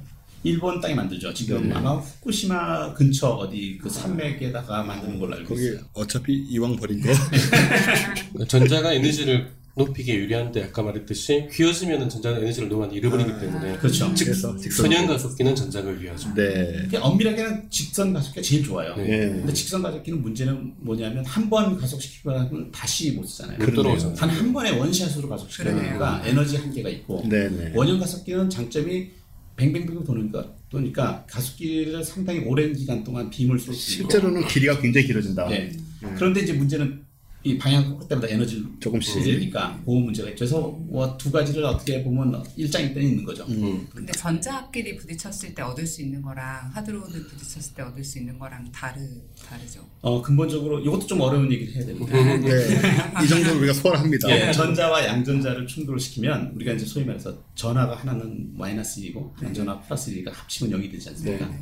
하나는 사실은 입자고 하나는 반입자예요. 네. 입자와 반입자가 둘이 부딪혀서 없어지면 상쇄된다 그러는데요. 그렇게 되면 모든 우리 퀀텀 넘버라 그러죠. 양자수가 다 사라져요. 네. 오로지 에너지만 남아요. 음. 그러니까 이제 그 다음에 생기는 입자도 입자와 반입자가 생기겠죠. 네. 예. 아주 깨끗하게 충돌이 벌어지는 반면에 양성자고 양성자는 아까도 말씀드렸지만 6호, 6호, D호, 6호, 6호, D호니까 이 두 놈은 입자와 반입자의 관계가 아니거든요. 네. 그러니까 충돌을 하면 그야말로 정크가 되는 거죠. 네. 온갖 지저분한 것들이 다 결과물이 무지하게 지저분한 거예요. 그러니까 그 거기서 엄청나게 많은 입자들이 나오는데 그게 아까 전자와 그 양전자처럼 입자와 반입자가 생기는 게 아니기 네. 때문에 훨씬 더 이제 그 풍성한 풍성한 네, 결과물을 얻을 수 있다. 탕류에서 역시 그런 얘기인 것 같은데 아까 그리고 저 참고로 저희 과학과 사람들 페북 페이지에 들어오시면 그 15m 정도 되는 모듈 사진을 제가 찍어놓은 게 있습니다. 음. 그냥 15m예요. 그 야구에서 포수에서 투수까지가 18.43m니까 음. 그거보다 좀 짧은 거리고 그리고 그 저희가 이거 밑에 돌아다닐 때 아까 그 투어할 때 거기 가이드 선생님이 그걸 이렇게 보라고 그러셨어요. 구멍 뚫린 걸. 음. 그러니까 보니까 완전히 직선은 아닌 거예요. 음. 살짝 아주 미묘하게 그렇죠. 휘어 있는 느낌을 저희도 봐. 그 직선 같이 만약에 누가 직선이라고 했으면 직선이겠구나 생각을 할 정도로 그만큼 휜 거를 27km 동안 만들어 가지고 그거를 다 그렇죠. 예. 그 만들다가 조금만 잘못 만들어도 그렇죠. 어떻게 해요? 뻥 나는 거잖아요. 그러니까 그런 여러 가지 기술들이 굉장히 많이 그러니까 이 기술이 엄청나게 진짜 필요한 것 같아. 그몇 년 전에 그 Seven Wonders라고 있었어요. 네네네. 그 21세기의 Seven Wonders. 예, 압니다. 10대 10대 경이. 네네. 네. 거기에 LHC가 당당 한 어. 3위 정도 올라갔어요. 네. 그 이유는 뭐냐면 제 이름 기억 못하는데 어떤 이론 물리학자가 LHC에 들어가는 모든 부품들의 개수를 세봤는데 네. 개수가 이제 수억 개가 돼요. 음. 근데 그놈들이 각각 다 공장에서 나왔을 거 아니에요. 예. 그럼 각각 공, 그 불량률이 있을 거란 말이에요. 예. 그걸 Six Sigma 공정으로 그런 말이 있죠. 만들었다 치더라도 네. 그 분량률을 다 합쳐가지고 LHC랑 거대한 가속기를 만들어졌으니까 네. 이놈이 다 한 번이라도 분량이 벌어질 거란 말이에요. 그걸 그렇죠. 확률을 계산해 보니까 항상 분량이 나야 돼요. 아, 그런데요, 그 진짜. 주장에 의하면 LHC는 절대로 작동되지 않을 것이다. 어. 왜냐면 그렇게 많은 가- 그 부품들이 어. 붙여서 가속되는 것 자체가 미러클이다. 어. 근데 실제로 가속이 되고 입자를 충돌시켰거든요. 그 세븐 원더스라고 음. 너무 물리학자적인 접근 아니에요? 완전 납득이 예, 되는 게 계산해보고 이것은 불가능한 것이다. 아, 그렇죠. 따라서 예, 기적이다. 어, 원더스타. 어. 그 그러니까 이게 뭐 크다 뭐 가속을 할때 27km다 이렇게 얘기를 듣는 거랑 사실 와서 봤을 때 음. 진짜 이게 된다고 약간 이런 기분이 들긴 하거든요. 어마어마한 규모라는 게 확실히 느껴져서 네, 그러니까 저희가 아틀라스 저기가 있, 이게 몇 군데가 있는데요. 큰 게 네 개가 있나요? 큰? 이제 저희가 이제 크게 네 개의 실험을 얘기하는데요. 예. 큰 실험 두 개는 이제 ATLAS하고 CMS고요. 예. 그다음 이제 아주 독특한 그 ALICE 실험이라고 ALICE. 예, 중이온 충돌 실험이 있습니다. 네네. 그 ALICE 실험도 굉장히 큰 실험이고요. 네. 그다음에 이제 타겟 실험이라고 똑같이 충돌 실험은 아니고요. 이건 이제 타겟 실험이에요. 근데 LHCb라는 실험이 있습니다. 예. 그래서 이제 네 개의 실험이 있습니다. LHCb, ALICE, CMS, ATLAS. 그러니까 27km의 이 원 안에 각각 떨어져 가지고 이 네 개의 실험 장소가 있는 거고 그렇죠. 거기에 각각의 검출기들이 있고 있죠. 이렇게 하는 건데 저희가 아틀라스를 보고 뭐 정확하게 말하면 본 건 아니지만 아틀라스를 방문한 다음에 CMS까지 차로 한 20분을 몰고 왔거든요. 그 얘가 그런데요, 여러분. 예, 정말 커요. 그 저희가 어, 영광스럽게도 그 CMS에서는 미리 연락을 해둔 터에 그리고 박인규 교수님의 보살핌을 받아 내부자들에게 내부자들 비슷한 느낌으로 여기 좀 선을 돌아다니고 있었고요. 그래서 거기는 저희가 지하 80m가 90m까지 내려갔었죠. 네. 네, 내려가서 설명을 들었습니다. 그 자기장을 느꼈죠. 자기는 느꼈습니다. 네. 진짜로. 네. 최 팀장도 머리가 아팠어요? 저는 약간 그런 안 좋은 기분이 들었어요. 그 우주의 나쁜 길을 느꼈나요? 실제 지하에? 피- 피인이 자, 자리에 끌려서 휘어졌는 걸 봤잖아요. 예, 핀이 자려서 그래서 휘는 걸 봤고 우리가 그 기계 안에 들어간 것도 아닌데 어, 완전히. 완전히 콘크리트로 막혀 있는. 그리고 저 박인 교수님 같은 경우에는 가지고 계신 나침반이 엉망이 되는 그게 어디서 벌어진 일이냐면요 버뮤다 삼각지대에서 네, 그러니까 나중에 우리 얘기하겠지만 이러다 보니까 막 이상한 음모론이 네. 또썬 관련돼서 얘기가 되는 거고 몸에 저 있는 같은 철분이 한쪽으로 몰리는 거 아닐까요? 그럴 수도 있지 않을까 진짜 가능하죠. 몸에 있는 철분이 진짜 철, 철인가요? 그럼요. 철이죠 철이죠. 네. 아, 그럼 한국처럼으로 몰릴 수 있고. 당연하죠. 저는 몸이 가려웠어요 보통 자성료가 몸에 그 가려운 우리 쪽에 몸 좋다고 속에 하는데 그 가장 많은 성분이 물이 그 자성을 띠기 때문에 아, 그렇죠. 당연히 그렇죠. 반응이 그렇죠. 반응이 있죠. 철도 한쪽으로 이렇게 헤모글로빈 아, 피. 네. 여기 굉장히 위험한 곳이에요. 예 살아서 살아서 돌아왔으니까 그만큼 가까이 갔다 이거지 우리. 거의 그- 굉장히 가까이 갔습니다 저희가. 근데 지금 이제 충돌을 하고 있는 상태라 아니면 들어갈 수도 있어요. 그렇죠. 이게 겨울에는 보통 겨울이 농한기라고 보시면 예, 여- 여기는 이제 좀 그 우리하고 다른 게요. 네. 여름에 이제 전력 사용이 좀 떨어집니다. 왜냐면 에어컨들을 잘 사용하지 않기 때문에 여기 더운 것 같은데요 이 나라. 굉장히 더운데 그래서 에어컨도 이 방도 잘안 에어컨이 써요. 저도 지금 찜통 지금 우리가 속에 굉장히 더워요. 게다가 저기 자본 때문에 선풍기도 못 켜고 있거든요. 선풍기 네. 있는데. 예. 그래서 여긴 여름에 전기값이 좀 싸고요. 네. 겨울엔 또 일제히 다 전기로 난방을 해요. 여기는 가스를 안 쓰나요? 아예? 거의 가스를 안 씁니다. 그래서 난방을 거의 전기로 많이 하기 때문에 네. 그래서 이제 겨울에 전기가 이제 전력이 아니고 여름에 전기가 남아요. 그래서 이 LHC 가속기는 여름에 주로 돌리고요.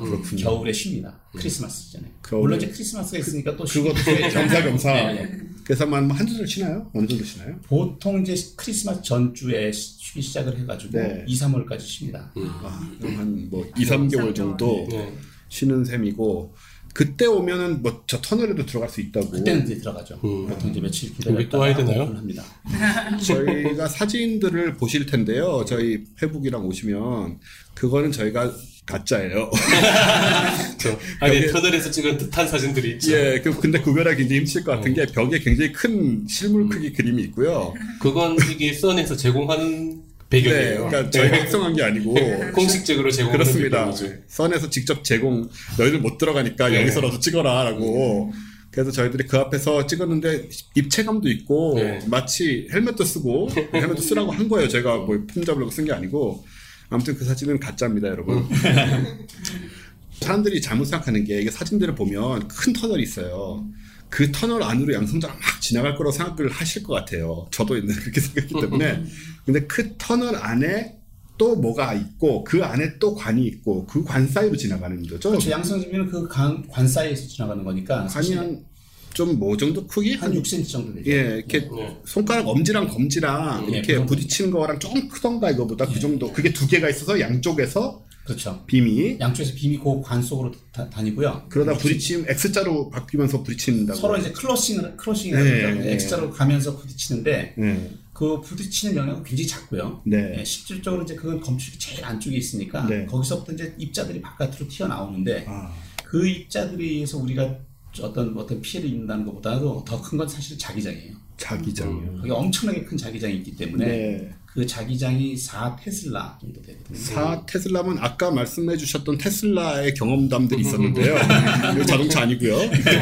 아까 그, 그 얘기를 다시 해주세요. 1, 테, 1 테슬라에서 어떤 일이 일어나고 2 테슬라. 예를 들어 이제 저희들이 실험할 때 보면 1테슬라, 2테슬라 정도 되는 장비 그, 그 실험 자석들이 있으면요. 네. 그 일단 들어갈 때 실험 사이트에 들어갈 때 무슨 옛날 옛날 시계죠. 요즘, 요즘 시계들 말고 네. 옛날 저 어떤 그 금속성 시계라든지 네. 뭐 어떤 뭐 드라이버라든지 이런 것들 을 전혀 가지고 들어갈 수가 없어요. 왜 그 이유는 뭐냐면 어 실질적으로 드라이버 하나를 예를 들어서 주머니에 넣고 숨겨가지고 네. 자석 사이트 들어가면 잠시 뒤에 이 드라이버가 바닥 씁니다. 어, 그래서 바지 위로 바닥 쳐서 구멍을 내고요. 바지를 찢는다고요? 바지를 찢고 튀어나갑니다.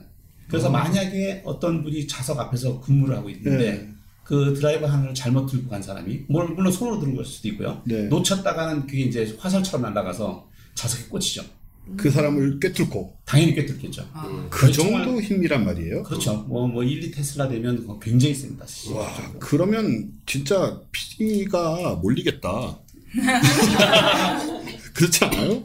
아, 4테슬라 정도면 그러니까 네, 4 테슬라면 그것의 뭐 4배인가요? 아니면 네뭐 배, 네 배죠. 그냥 충분한 4배. 영향을 받을 수 있어요. 네 근데 배. 실제로 사실은 그 자석이 근데 자기장 자체가 그렇게 영향이 있는 것 같진 않아요. 왜 그러냐면 사실은 우리가 펫이라고 네네, 네, 그렇죠. 네. 뭐 이게 뭐펫 CT 이런 데 네. 들어 들어가잖아요. 네. 그다음 MRI라고 하시죠. 그 MRI. 네, MRI가 대표적으로 자기장 속에 들어갑니다. 그렇죠. 저도 찍어봤는데 그건 뭐 문신하면 안 된다 이런 얘기도 있고 막다 그랬잖아요. 빼야 되죠. 왜냐하면 MRI 자체가 사실은 그게 이제 핵 자기 공명 장치. 네네. 핵 자기 공명 장치. 그 안에 들어가면 몸 안에 있는 어떤 분자들의 핵 공명이 일어나는 거거든요. 네.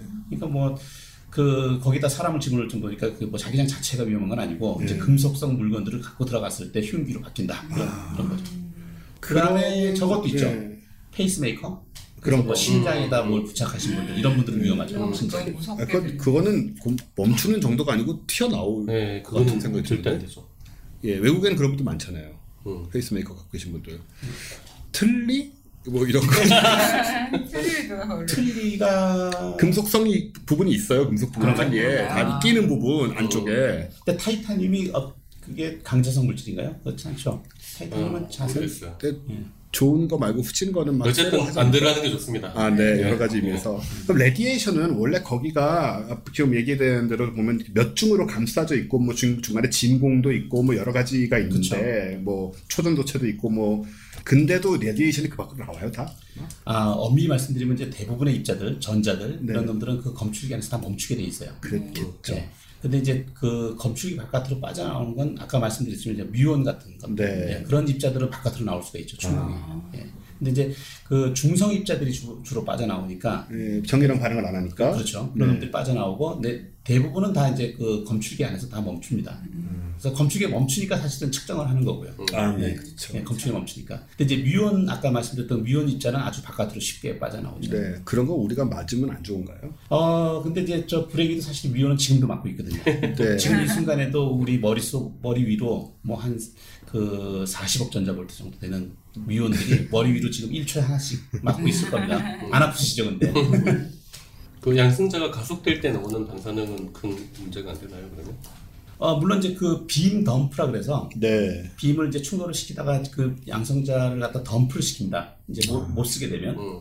그 덤프된 빔은 엄청나게 많은 양의 2차 입자들을 발생시키는데 거기에 서 있거나 하면 안 되겠죠, 당연히. 많이 안 좋을 것 같죠? 그죠? 빔을 직접 맞는다가 굉장히 위험하고. 제가 옛날에 어디서 이게 진짜인지 모르겠는데요. 얼마 되지도 않았어요. 어디서 누가 무슨 여긴 아닌 것 같은데 어떤 가속기에서 빔을 머리에 맞았대요. 그게 어떻게 나왔냐면 어, 고통스럽게 죽는 법 10가지인가 뭐 이런 얘기 중에 그 중에 하나가 빗 맞은 얘기였어요. 가속기 빗 맞은 얘기. 근데 그분은 죽지는 않은 것 같아요. 제 기억으로는 잘 기억 안 나게 꿈이었나? 잘 기억 안 나는데요. 어쨌든 실제 굉장히 맞았다는 거예요? 어떻게 맞을 수 있어요? 뭐 그냥 뇌 뇌가 반쪽이 정지됐다는 식으로 제가 아니 어떻게. 그거를 어디에 들이밀어서 마실 수 있는 이렇게? 근데 아, 얘기 들어보니까 뭐 음. 짓다가 콜라병도 꽂아버린다는데 무슨 일든 안 일어났겠는가 그 콜라병 얘기 좀 해주세요. 아 그거는 뭐 그 상당히 오래된 얘기인데요. 실제로 이제 그 우리가 가속기를 돌릴 때 네, 빔이 아무리 이제 돌려도 네. 빔이 자꾸 사라지는 거예요. 음. 그 여기는 아니고 예, 딴 데인가요? 예, 예. 예. 그래서 이제 빔이 왜 사라지는가 왜 사라지는가 또 이제 그 찾아내다가 결국 찾아내는 원인이 뭐냐면 그 빔 파이프 안에 누군가가 이제 콜라병을 꽂아놓은 거죠. 그러니까 이제 빔이 가속시키다가 콜라병에 두들겨 맞아서 가속이 안 되는 거였죠. 음. 그런 사고들도 있습니다. 그때도 그랬지만 그 사람 도대체 왜 그랬을까요? 무슨 생각이었을까요? 아무 생각 없는 거죠. 아니 무슨 억하지심도 아니고 장난이었다가 잊어버린 건지 뭔지 지금 제 앞에 콜라병이 있거든요. 이걸 어떻게 예 세상에 별의별 사람이 다 있습니다. 그래서 이제 우리가 이거를 충돌을 시키는데 아까 말씀하신 대로 이 입자들이 만들어진다라는 말이죠. 그래서 많은 사람들이 생각을 하기를 연결을 시키는 게 이게 빅뱅을 재현한다는 얘기를 많이 하잖아요. 그런 얘기들을 하죠. 예, 근데 이게 입자 물리학하고 사실 천문학 혹은 뭐 그 천체 물리학하고 연결되는 지점이라는 생각이 드는데 실제로 그걸 목표로 좀 많이 하고 작업을 하는 건가요, 에리치 씨가? 어, 우주론의 영향을 그냥 직접적으로 우리가 네. 뭐 그걸 제- 빅뱅을 재현하고자 하는 것도 있습니다 실험이 아, 예를 들어 네. 대표적으로 이제 앨리스 아. 앨리스가 그러고 있군요. 앨리스 실험은 이제 주로 이제 납핵 있죠 납 납의 네. 핵 납의 핵 납의 핵과 납의 핵을 납핵 납핵 두 개를 충돌시킵니다 그렇게 되면 이제 양성자하고 다른 게 양성자는 이제 보통 그 입자가 단일 입자 두 개가 충돌하는 거고 네. 납핵은 이 덩어리 아닙니까 또 핵 자체가 엄청 무거운 그렇죠 무거운 핵이죠. 네. 예, 그러니까 납핵 납핵이 두 개가 부딪히니까 상당히 큰 볼륨, 그러니까 큰 사이즈의 에너지 덩어리를 만들죠. 아, 그렇게 돼서 그렇게 큰 에너지 덩어리 만들면 마치 빅뱅 초창기 때 에너지 덩어리를 재현하지 않겠느냐라는 생각으로 네. 실험하는 거죠. 그럼 그게 이론적으로 진짜 빅뱅 직후의 상황까지도 거의 만들 수가 있나요? 어, 정확하게 뭐 빅뱅 이후에 얼마인지는 모르겠으나 네. 굉장히 빅뱅 직후는 맞죠. 1초 한참 이내로 간 거죠 지금. 네. 1초 10의 마이너스 몇 승, 그러니까 그 빅뱅 10의 마이너스 몇초 뭐 이런 예, 거 빅뱅 이후 10의 마이너스 10몇 승 그 정도. 10몇 승까지도 내려가네요. 그럼 그럼 몇몇 승? 승이요? 거의 예, 마이너스 20 가까이 갔을 거예요. 지금 우리가 빅뱅 직후라고 말했을 때 가장 짧은 시간이 뭐 10에 43승분의 예, 1초 아닌가요? 예. 그 정도까지 못 가고 그 정도까지는 못 갔고 네. 이제 어쨌든 1초보다 한참 짧은 데까지 가까이 간 거예요. 그러면은 거기에서 우리가 천문학자시니까 네. 기 박사님은 네. 세상스럽게 몰랐어요 나도. 그럼 그걸 해가지고 우리가 네. 빅뱅 초기를 재현한다는 게 무슨 의미가 있는지 한번 다시 얘기해 볼 수 있을까요? 그러니까 우리 지금 있는 모든 그러니까 입자 물리학이라는 게 네. 우리가 지금 구성되어 있는 우주의 재료들을 재료들 찾아나가는 거잖아요. 네. 그러니까 그 재료들이 처음에 어떻게 만들어졌는지 처음에 네. 그게 제일 궁금한 거잖아요. 뭐 초, 초기에. 지금 이론상으로는 그 뭐 네 개의 힘이 생겨나면서 뭐 네. 어쩌고 뭐 그러니까 입자 물리학이 한, 한 일이 점점 처처로 가면 갈수록 어떤 입자들이 있을 거라는 걸 예측을 하고 아, 네, 계속 에너지를 높여나가면서 그 입자들을 찾아나가는 과정이거든요. 그러니까 이론들을 세우고 컨펌을 하고 네. 실험을 통해서 네. 그러니까 힘도 4개라는 게 뭐 중력, 양력, 양력이라는 것도 처음에는 몰랐다가 네. 계속해서 뭐 하고 실험들을 하고 하다 보니까 뭔가가 나오는 거고 음. 또뭐 양력을 또 조사하다 보니까 이게 요 표준 모형으로는 현재로는 뭐 질량을 가질 수가 없는데 음. 질량을 가지고 있잖아요. 네. 또 그런 이론을 찾아가다 보니까 또 힉스 입자라는 게 필요하게 되고 뭔가 질량을 부여해 줘야 된다 네, 이런 입자가 필요한데 에너지가 아직 부족하니까 또 그 에너지를 높여서 그런 식으로 입자를 찾아내고 빅뱅은 사실은 에너지 덩어리니까 네네. 에너지 덩어리가 에너지가 물질로 바뀌죠. 네. 바뀔 때 지금 우리가 표준 모형을 알고 있으니까 네. 이놈들이 결국은 에너지가 전부 전자, 뭐 뮤온, 뭐 타우, 아까 얘기했던 타우 입자, 뭐 유쿼크, 디쿼크 막 생길 거 아닙니까? 네. 그러면 그 에너지가 물질로 바뀌는 과정이 사실은 단순하지 않고요. 아, 예를 들면 이런 겁니다. 그러니까 그냥 바로 입자로 갈지 아니면 쿼크 글루온 플라즈마라 그래서 네. 플라즈마 상태가 있는지 없는지에 따라서 우주의 history가 바뀌는 거죠. 아 그렇군요. 그러니까 이제 지금 입자 물리학 하시는 우리 저 우리 엊그저께 이제 신문도 한번 났지만 그 앨리스 실험에서 보면 그 초창기 때 S콕이 뭐 많이 생기다 뭐 이런 얘기 그 아까 신문에 보셨는데 그것처럼 코어쿨럼 플라즈마가 존재하느냐 존재하지 않느냐에 따라서 그 우주의 역사가 바뀌는 거죠. 아. 그 짧은 시간에 그, 그 상태가 존재했느냐 안 했느냐 그걸 그럼 그거는 거의 빅뱅 직후의 사건이거든요. 그러니까 정말 아주 가까이 가고 네. 있어요. 네. 사실은 그 입자 물리학의 역사는 빅뱅이 얼마나 가까이 다가가느냐의 역사인 거죠. 그 소위 말하는 플랑크 시간까지 다가가 네, 보는 최대한 거잖아요. 다가가는 게 네. 목적인 거죠. 그러면 그것을 우리가 해내려면 지금 LHC로는 또 안 되는 건가요? 이거 가지고는 안 되죠. 네. 네, 지금 LHC는 이제 우리가 얘기했던 아까 1조 전자볼트 네. 정도의 입자까지를 볼 수 있는 거고 네.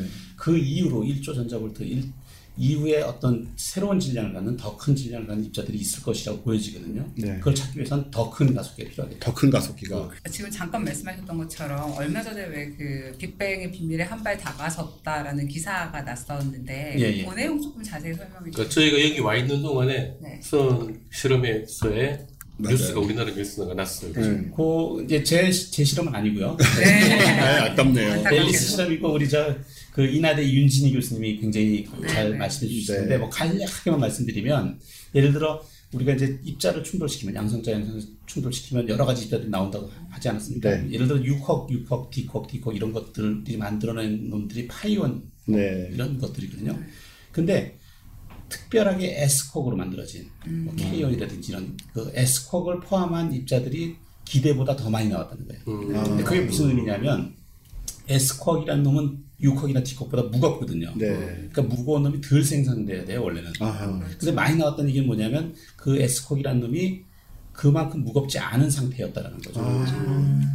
그래서 U콕, D콕, S콕이 다 서로 시메트리한 서로 대칭 동등한 대칭적인 네. 관계까지 복원이 됐다는 거죠. 즉. 그렇다는 얘기는 뭐냐면 이제 그게 쿼블론 플라즈마 상태에서 벌어지는 뭐 우리가 이제 대칭성 회복이란 말을 쓰는데 네. 뭐 S쿼도 그 어떤 그 문제 그 쿼들하고 똑같은 상태로 그 질량이 줄어들었다는 거죠. 그래서 많이 네. 생겨 생겨났다라는 걸 보여주는 시그니처다 그 논문이 이제 그런 얘기를 하는 거죠.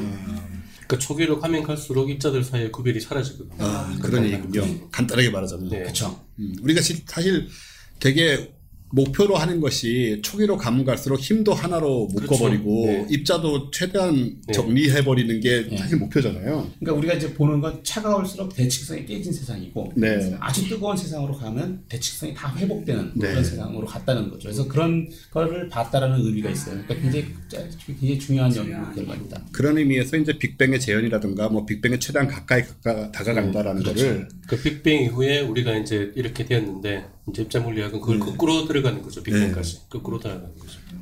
그러면 만약에 빅뱅을 재현할 정도로 혹은 거기에 최대한 근접할 정도로 뭘 만들려면 뭘 얼마나 크게 만들어야 되던가 혹은 뭐 그런 계획이 있나요 어디? 지금 실제로 벌어지고 있고요. 지금 아, 이제 네. 그 LHC 이후로 그 2040년대의 실험을 목표로 해서 네. 슈퍼 LHC 이름 참 쉽네요. 네, 네. 그 다음은 울트라 나올 거예요 이제. Hyper. 네. 대충 뭐 저기 그 둘레가 한 100km 아. 정도 되는 걸 건설하려고 한 거고요. 어떠가요? 여기 이 지역에 어. 아, 저 안시 지역까지 도는 아주 거대한 가속기. 그럼 이걸 이제 가속하는 단계로 쓰나요? 이게 부스터가. 부스터가 되겠죠. 네, 네. 부스터로. 그 다음에 이제 그거 비슷하게 아까 말씀드렸지만 이제 그 ILC라고 해서 일본 네. 하고 있지 않습니까? 최근에 이제 중국도 달라붙었어요. 중국은 땅덩어리 크니까 엄청 네. 크게 만들 수 있겠다. 천 킬로 뭐. 중국이 아마 베이징에서 왜 우리 북한 쪽, 그 압록강 쪽 네네. 사이에 네. 그쪽 그 거기 뭐라 그러나 그 거기를 무슨 무슨 만들었나 하여튼 그쪽 사이에 중국도 한 시- 저기 한 57km 네. LHC 한 두배 음, 되는 음. 가속기를 건설하려고 하고 있고요. 실제로 아마 시진핑하고 뭐 리커창이라는 이런 총리들이 다 승인한 걸로 알고 있습니다. 어. 이게 그런 기술들이 중국이 이미 다 완비돼 있나요? 어, 중국이 충분히 가속기들을 많이 저왔기 때문에 네, 가지고 있다고 봅니다. 참 우리 좀 열심히 해야 될 것 같은 생각이. 아니 뭐 중국에게 뒤지는 게 문제가 아니고 우리 진짜 좀 좀 위험한 것 같아요. 제가 들은 얘기 중에 한 가지는 중국이 뭐 과학 굴기라 그러던가요? 네. 굴기란 말 많이 쓰죠. 굴기가 무슨 뜻인지 잘 모르는데 그 한번 그 문서를 봤더니 세계에서 제일 큰 천체만 환경을 만들어라. 네, 네. 네. 그래서 뭐거 어디다 줬다 그러고 네. 전파 망경은 예, 이미 1km 정도 되는 전파만 환경이라고 500m, 500m. 네. 네, 그거는 완공됐죠. 예. 네. 그다음에 이제 가장 큰 가속기를 만들어라. 뭐 그렇게 해서 그 프론티어 10개를 정해놓고 뭐 달에 가라 뭐 이런 식으로 네. 과학적 프로젝트를 갖다가 이렇게 세계 최고를 다 해버리려는 거예요. 아, 대단하다, 그래서 얘기가 약간 겉돌지만 그 아까 마- 초창기 말씀드렸던 네. 뭐, 뭐 4대강 얘기도 했었지만 네. 사실은 이제 우리가 보통 그 한 국가 공적 자금이라는 걸 쓰지 않습니까? 네. 유럽 입장에서는 어떻게 보면 이 LHC 사업도 공적 자금이에요. 네. 왜냐면 이제 science goal을 주고 음. 그 science goal을 획득하기 위해서 과학자들이 달라붙을 때 네. 필요한 기술들이 수급이 돼야 되잖아요. 음. 그렇죠. 그러면서 밑에 산업들이 발전하거든요. 음. 그래서 어떤 분들은 이제 rocket science라고 그러죠. 로켓을 쏘면 그 밑바닥에 그렇죠. 있는 실제로. 그랬었고. 예. 바로 그래서 이제 그 공적 자금을 투자하는 방법 중에 가장 좋은 방법이 사실은 과학에 투자하는 건데 음. 그래서 그 선진국들이 하는 일들이 화성에 가라. 큰. goal을 하나 주고. 예. 네. 뭐 우리 화성 마르스에다가 뭐 큐리오시티 한번 보내보자. 네. 그래서 거기서 가서 사진 찍어가지고 와라. 그러면 큐리오시티가 아마 2조 5천억 정도 들었을 거예요. 엄청 16년 싸네요. 3조 네. 네. 그래서 모든 진짜. 화성까지 가서 사진을 찍어 오는데 네. 그 science goal 자체도 굉장히 아름답지만 사실 그걸 보냄으로써 얻는 기술적인 그렇죠. 굉장히 그리고 그걸 기술들. 목적을 그- 목표를 그런 걸 주면 과학자들이 무지하게 열심히 해요. 사람들이 열정이 생기잖아요. 네, 그냥 열심히 해요, 아주 그냥. 네. 그리고 그 부수적으로 생긴 기술로 산업도 일어나고 돈도 벌고 네. 그러는 거죠. 네. 실제로 제가 이제 한, 한 2010년 정도 됐는데요. 유럽 의회에서 계셨던 어떤 의원 한 분인데 여자분이었는데 지금 이름 기억 못하고 그분하고 제가 잠깐 통화 얘기를 저녁 식사 때 얘기를 해봤는데 네. 그런 얘기를 하시더라고요. 그러니까 LHC 가속기를 돌리는 게 이제 과학자들한테는 식스 입자의 발견을 위한 거지만 네. 자기들 입장에서 돈을 투자하는 거는 어떻게 보면 공적 자금의 투자고 가장 완벽하게 공- 그 공적 자금이 손실 없이 쓰이는 방법이 과학자에게 주는 이유다. 그 이유가 뭔지 아냐 이렇게 물어보더라고요. 그래서 그렇게 뭡니까 그랬더니 과학자들은 일단 고를 던져주면 밥 먹는 거 외에는 들어가는 돈이 없다. 월급만 주면 되고. 네, 월급하고 밥만 먹고 나서 어디 뭐 돈을 띵겨 먹거나 이럴 수 없는 네. 거죠. 네. 그러니까 힉스 입자를 이제 찾으려면 최첨 최고의 기술이 들어가야 되거든요.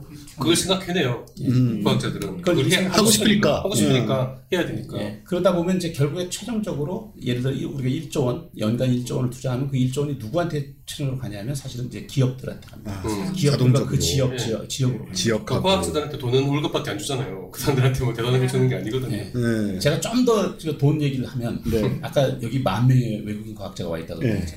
그 외국인 그 만 명의 과학자가 LHC라는 가속기를 쓰기 위해서 여기 와 있는 건데 네. 그분들이 대부분 1년에 얼마 정도로 쓰냐면 1억 정도로 씁니다. 이렇게 좀. 예. 여기가, 여기가 무지하게 생활비 비싸거든요. 네. 아파트 하나 구하면 300만 원씩 들어가고요. 네, 월세가. 예, 뭐 밥 먹고 이러다 네. 보면 1년에 1억씩은 써요, 대부분. 네. 그러면 1억 곱하기 만 명 해보십시오. 아, 다 1조 원이거든요. 그러니까 정, 억만 그 자기 나라에서 돈 가져와서 쓰는 그렇죠. 쓰고 그러니까 가는 1조 거잖아요. 원을 집어넣어 서 가속기를 운영하는데 음. 사실은 외국인들이 1조 원을 가져와서 여기서 쓰려. 쓰고 있는 그러네요. 그러니까 알고 보면 알고 보면 또이또이예요. 아, 그러니까 외화 벌이도 되고. 네. 그 다음에 기술 개발로. 그러니까 중심지가 되면은 사람들이 모여드는 거예요, 그냥. 그러니까. 예. 이게 지금 우리가 놓치고 있는 기초과학의 힘이라고. 사실 그렇죠. 솔직히 말해서 기초과학 얘기할 때 보통 이렇게 얘기하잖아요. 돈이 안 되지만 필요하다고 음, 되게 맹성맹성하게 얘기하는 경우가 굉장히 많아요. 기초과학의 의미를. 근데 사실 지금 말씀하신 대로 보면 기초과학의 설비 투자를 이렇게 해놓으면 여기가 네. 중심지가 되면 진짜 외화벌이도 되고 기술도 뭔가를 하기 위해서는 진짜 아까 저희가 설명을 들었는데 이 가속기 이 충돌기라는 것이 진짜 말도 안 되는 기- 정밀 기술이 온갖 정밀 기술이 다 필요한 물건이더라고요. 그렇죠. 그렇죠.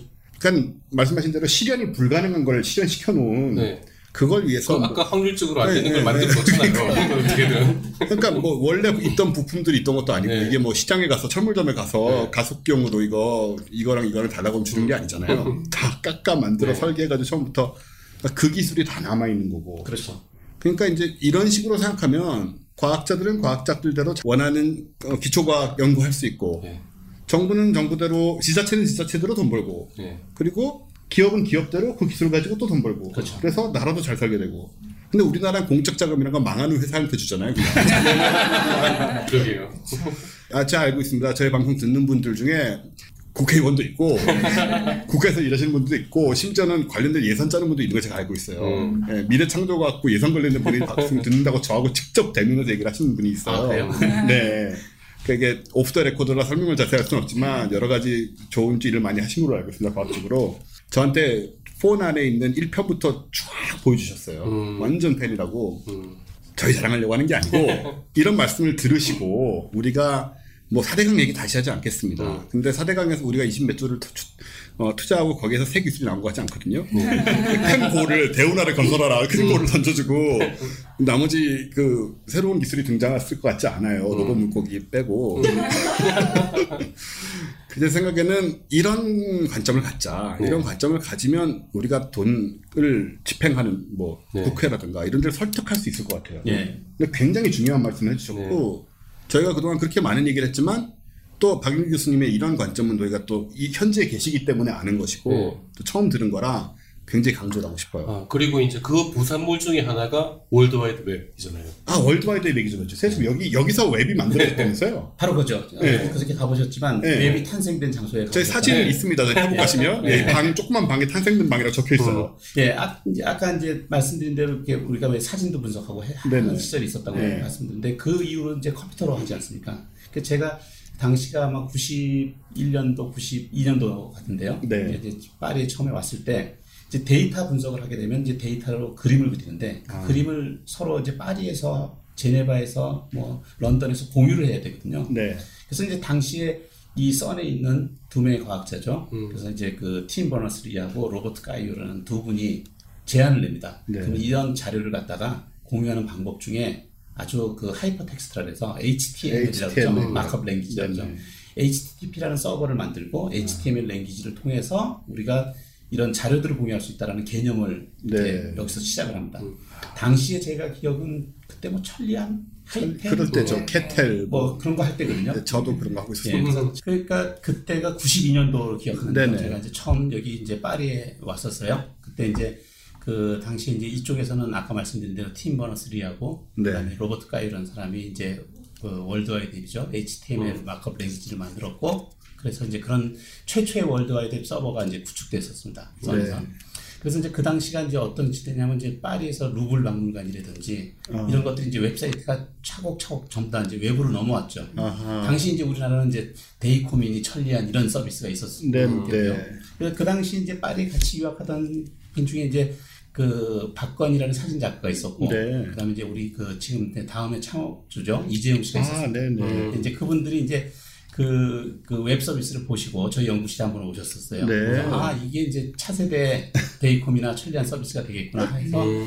그 박건희 씨의 그 사진 virtual 갤러리를 만들었어요. 아, 그 시절. 아. 예, 예. 그게 이제 92년도, 93년도 얘기인데. 그게 다음에 시작인 거. 그렇죠. 이제 그렇게 해서 아. 그두 분은 그 당시 이제 이재웅 씨는 그 인지과학이라는 어떤 이제 컴, 지금 말하는 컴퓨터 science 그걸 공부하고 아, 계셨고. 그런 걸 공부하셨군요. 예, 예, 그렇죠. 그러고 있다가 이제 저는 계속 입자 물리학을 하고 있었고 네네. 그분들이 이제 94년, 95년 때 이제 한국에 가셔서 음. 그 다음 커뮤니케이션을 만드셨죠. 아, 근데 이제 그런. 불행히도 고해 어, 그 창업주였던 이제 박건희 사진 작가가 죽어요. 아이고. 예, 그 아마 시- 뭐 심장 문제로 네. 죽게 되는데 음. 그래서 죽게 되면서 이제 이재용 씨가 이제 그 창업주가 되고 아. 실질적인 창업주가 되고 네, 네. 박건희 어떤 버추얼 갤러리 그 예. 그걸 한 게 아니라 이제 이메일을 아. 그 뿌리면서 이제 지금의 다음이 있었던 거죠. 한메일 닷댓이 생겨나는 순간이에요. 그렇죠. 네. 그때 이제 뭐 딴지일보도 그때 다 나오고 그렇습니다. 그거든요. 그래서 네. 이제 사실 그 인터넷 그 우리의 정보화 혁명의 그 최초의 발상지가 어디냐면 바로 여기 CERN이에요. 음. 지금 여러분들이 와 계신 네, CERN이고. 저희가 직접 방문했던 그 방. 네. 그게 아, 그 방이죠. 그걸 하자고 막 목적을 해서 만든 게 아니고 이런 연구를 하다 보니까 그렇죠. 그러니까 자연스럽게 물리학 데이터를 서로. 공유하고 네. 데이터를 공유하고 서로 이제 같이 분석할 때 음. 쓰는 커뮤니케이션 tool이었는데 그것이 이제 그 월드와이드를 네. 이제 우리의 정보혁명을 일으켰고 그러니까 월드와이드웹 같은 거를 만들어라고 돈 줘봤자 못 만드는 거죠, 그죠? 그렇죠. 그 아니잖아요. 아마. 도- 돈을 주고 기업에서 만들라 해서 못 만들었어요. 그렇죠. 예, 그 이후로도 뭐 많은 얘기 있었습니다. 월드와이드에 그 특허를 걸어서 뭐 돈을 버는 게 어떻겠느냐 생각하지만 서원에서는 정책이 좀 달랐습니다. 이거는 어차피 그 어떤 세금을 통해서 그렇죠. 주민들의 세금을 통해서 만들어진 연구기금이고 기금이고 그래서 그 돈을 가지고 만들어진 것들은 다 고스란히 사람들한테 돌아가야 된다라는 공유 정신에 음. 의해서 특허도 걸지 않고 네. 그대로 오픈합니다. 근데 그때 특허를 만약에 걸었으면 운영비는 충분히 뽑고도 남았을 것 같은데. 아, 그런 전체. 하나 하나 더 만들 수도 있죠, 뭐. 실제로 제가 이제 2010년도인가 로버트 가이유라는 분을 만났어요. 그래서 이제 인터뷰를 진행하면서 그 정확하게 지금 최 선생님 얘기하신 질문을 했어요. 만약에 월드와이드에 클릭당 1센트씩만 받았어도 써는 더 이상 정부의 돈에 기댈 필요 없이 그 돈으로 그 충분하게 운영할 수 있지 않느냐 그랬더니 그분 생각은 다르더라고요. 그분은 어 그건 오- 올바른 길은 아니다. 그 네. 이유는 뭐냐면 만약에 그때 써니 특허를 걸어서 돈을 받기 시작했으면 분명히 그 당시에 그 소위 말해서 빌 게이츠가 똑같은 HTML을 카피를 해서 워낙 그 카피에 뛰어난 사람이니까 네. 그래서 이제 미국의 힘을 이용해서 미국이 standard를 만들고 그러면 지금 빌 게이츠가 지금 가진 돈보다 100배 이상 더 벌었을 것이다. 음. 어떤 면에서는 사실은 이걸 오픈함으로써 빌 게이츠가 벌 수 있는 돈을 막은 거죠. 그도 그렇네요. 생각해 이걸 아무도 특허를 못 내게 됐으니까 그거죠. 그러면. 그렇죠. 네. 근데 그 우리 물리학의 역사를 보면 그런 그 소위 어떻게 보면 바보 같은 짓인데 그런 게 많았습니다. 대표적인 게그 이탈리아의 마르코니 있지 않습니까? 네네 무선. 마르코니가 소위 무선. 말해서 미국에서 벨이 유선 전화할 때 마르코니는 무선 통신을 그렇죠. 마르코니도 여- 역시 특허를 걸거나 돈을 벌고 하지 않았어요. 그래서 대부분 다 물리학에서 이제 그 트랜지스터도 그랬고요. 바딘의 트랜지스터도 그랬고 많은 발견들이 대부분 다 특허 없이 그, 사, 그 사람들한테 공유를 합니다. 근데 그것이 어떻게 보면 그, 그, 그런 가치를 우리가 알기 때문에 네. 이런 연구를 지속시키는 힘이 아닐까 생각해요. 그렇네요. 좀 참고로 말씀드리지만은 인터넷과 웹은 다릅니다. 예, 인터넷은 옛날에 그 미국에서 군사 관련돼서 망을 만들기 시작해서 우리 아마 모르실 텐데 제 또래 애들은 아실 수도 있어요. 뭐 FTP로 뭘 다운로드 받고 뭐 IRC 채팅을 하고 어쩌고 이런 얘기들이 있었어요. 그게 맞습니다. 다 예. 웹 나오기 전에 굉장히 어렵게 접속해가지고 이상한 프로그램으로 하다가 이제 웹이 나오고 그렇죠. 웹이 나왔다는 얘기는 HTML이란 건 이제 좀 그 user 인터페이스가 굉장히 친화적이고 그러니까 지금의 인터넷은 거의 다 웹상으로 돼 있지만 이제 그러니까는 한마디로 인터넷이라는 매우 제한되고 특정한 사람만 쓰던 것을 모두가 쓸 수 있게 그렇죠. 만든 것이 월드와이드 웹인 거죠. 예. 조금 더 들어가면 사실은 그 FTP 그 서비스 다음에 이제 Gopher라는 게 있었어요. Gopher. 예, 기억납니다. 그렇죠. 그 Gopher라는 단계를 거친 다음에 이제 네. HTML로 온 거죠. 지금의. 월드와이드로 온 거죠. 그런 역할까지 한 썬입니다. 어, 위대한 곳, 근데 네, 이제 땅. 그 기술을 만들어서 써는 돈을 못 벌었지만 예를 들어 우리나라만 봐도 네이버 다 엄청 돈을 많이 벌었잖아요. 그런 분들이. 여기에 투자를 좀 하셔야 되는 투자를 하시겠죠? 아, 하시겠죠. 입자 물리학에. 네, 입자 물리학에 네이버에서 투자를 많이 해주신다고 알겠습니다. 그렇게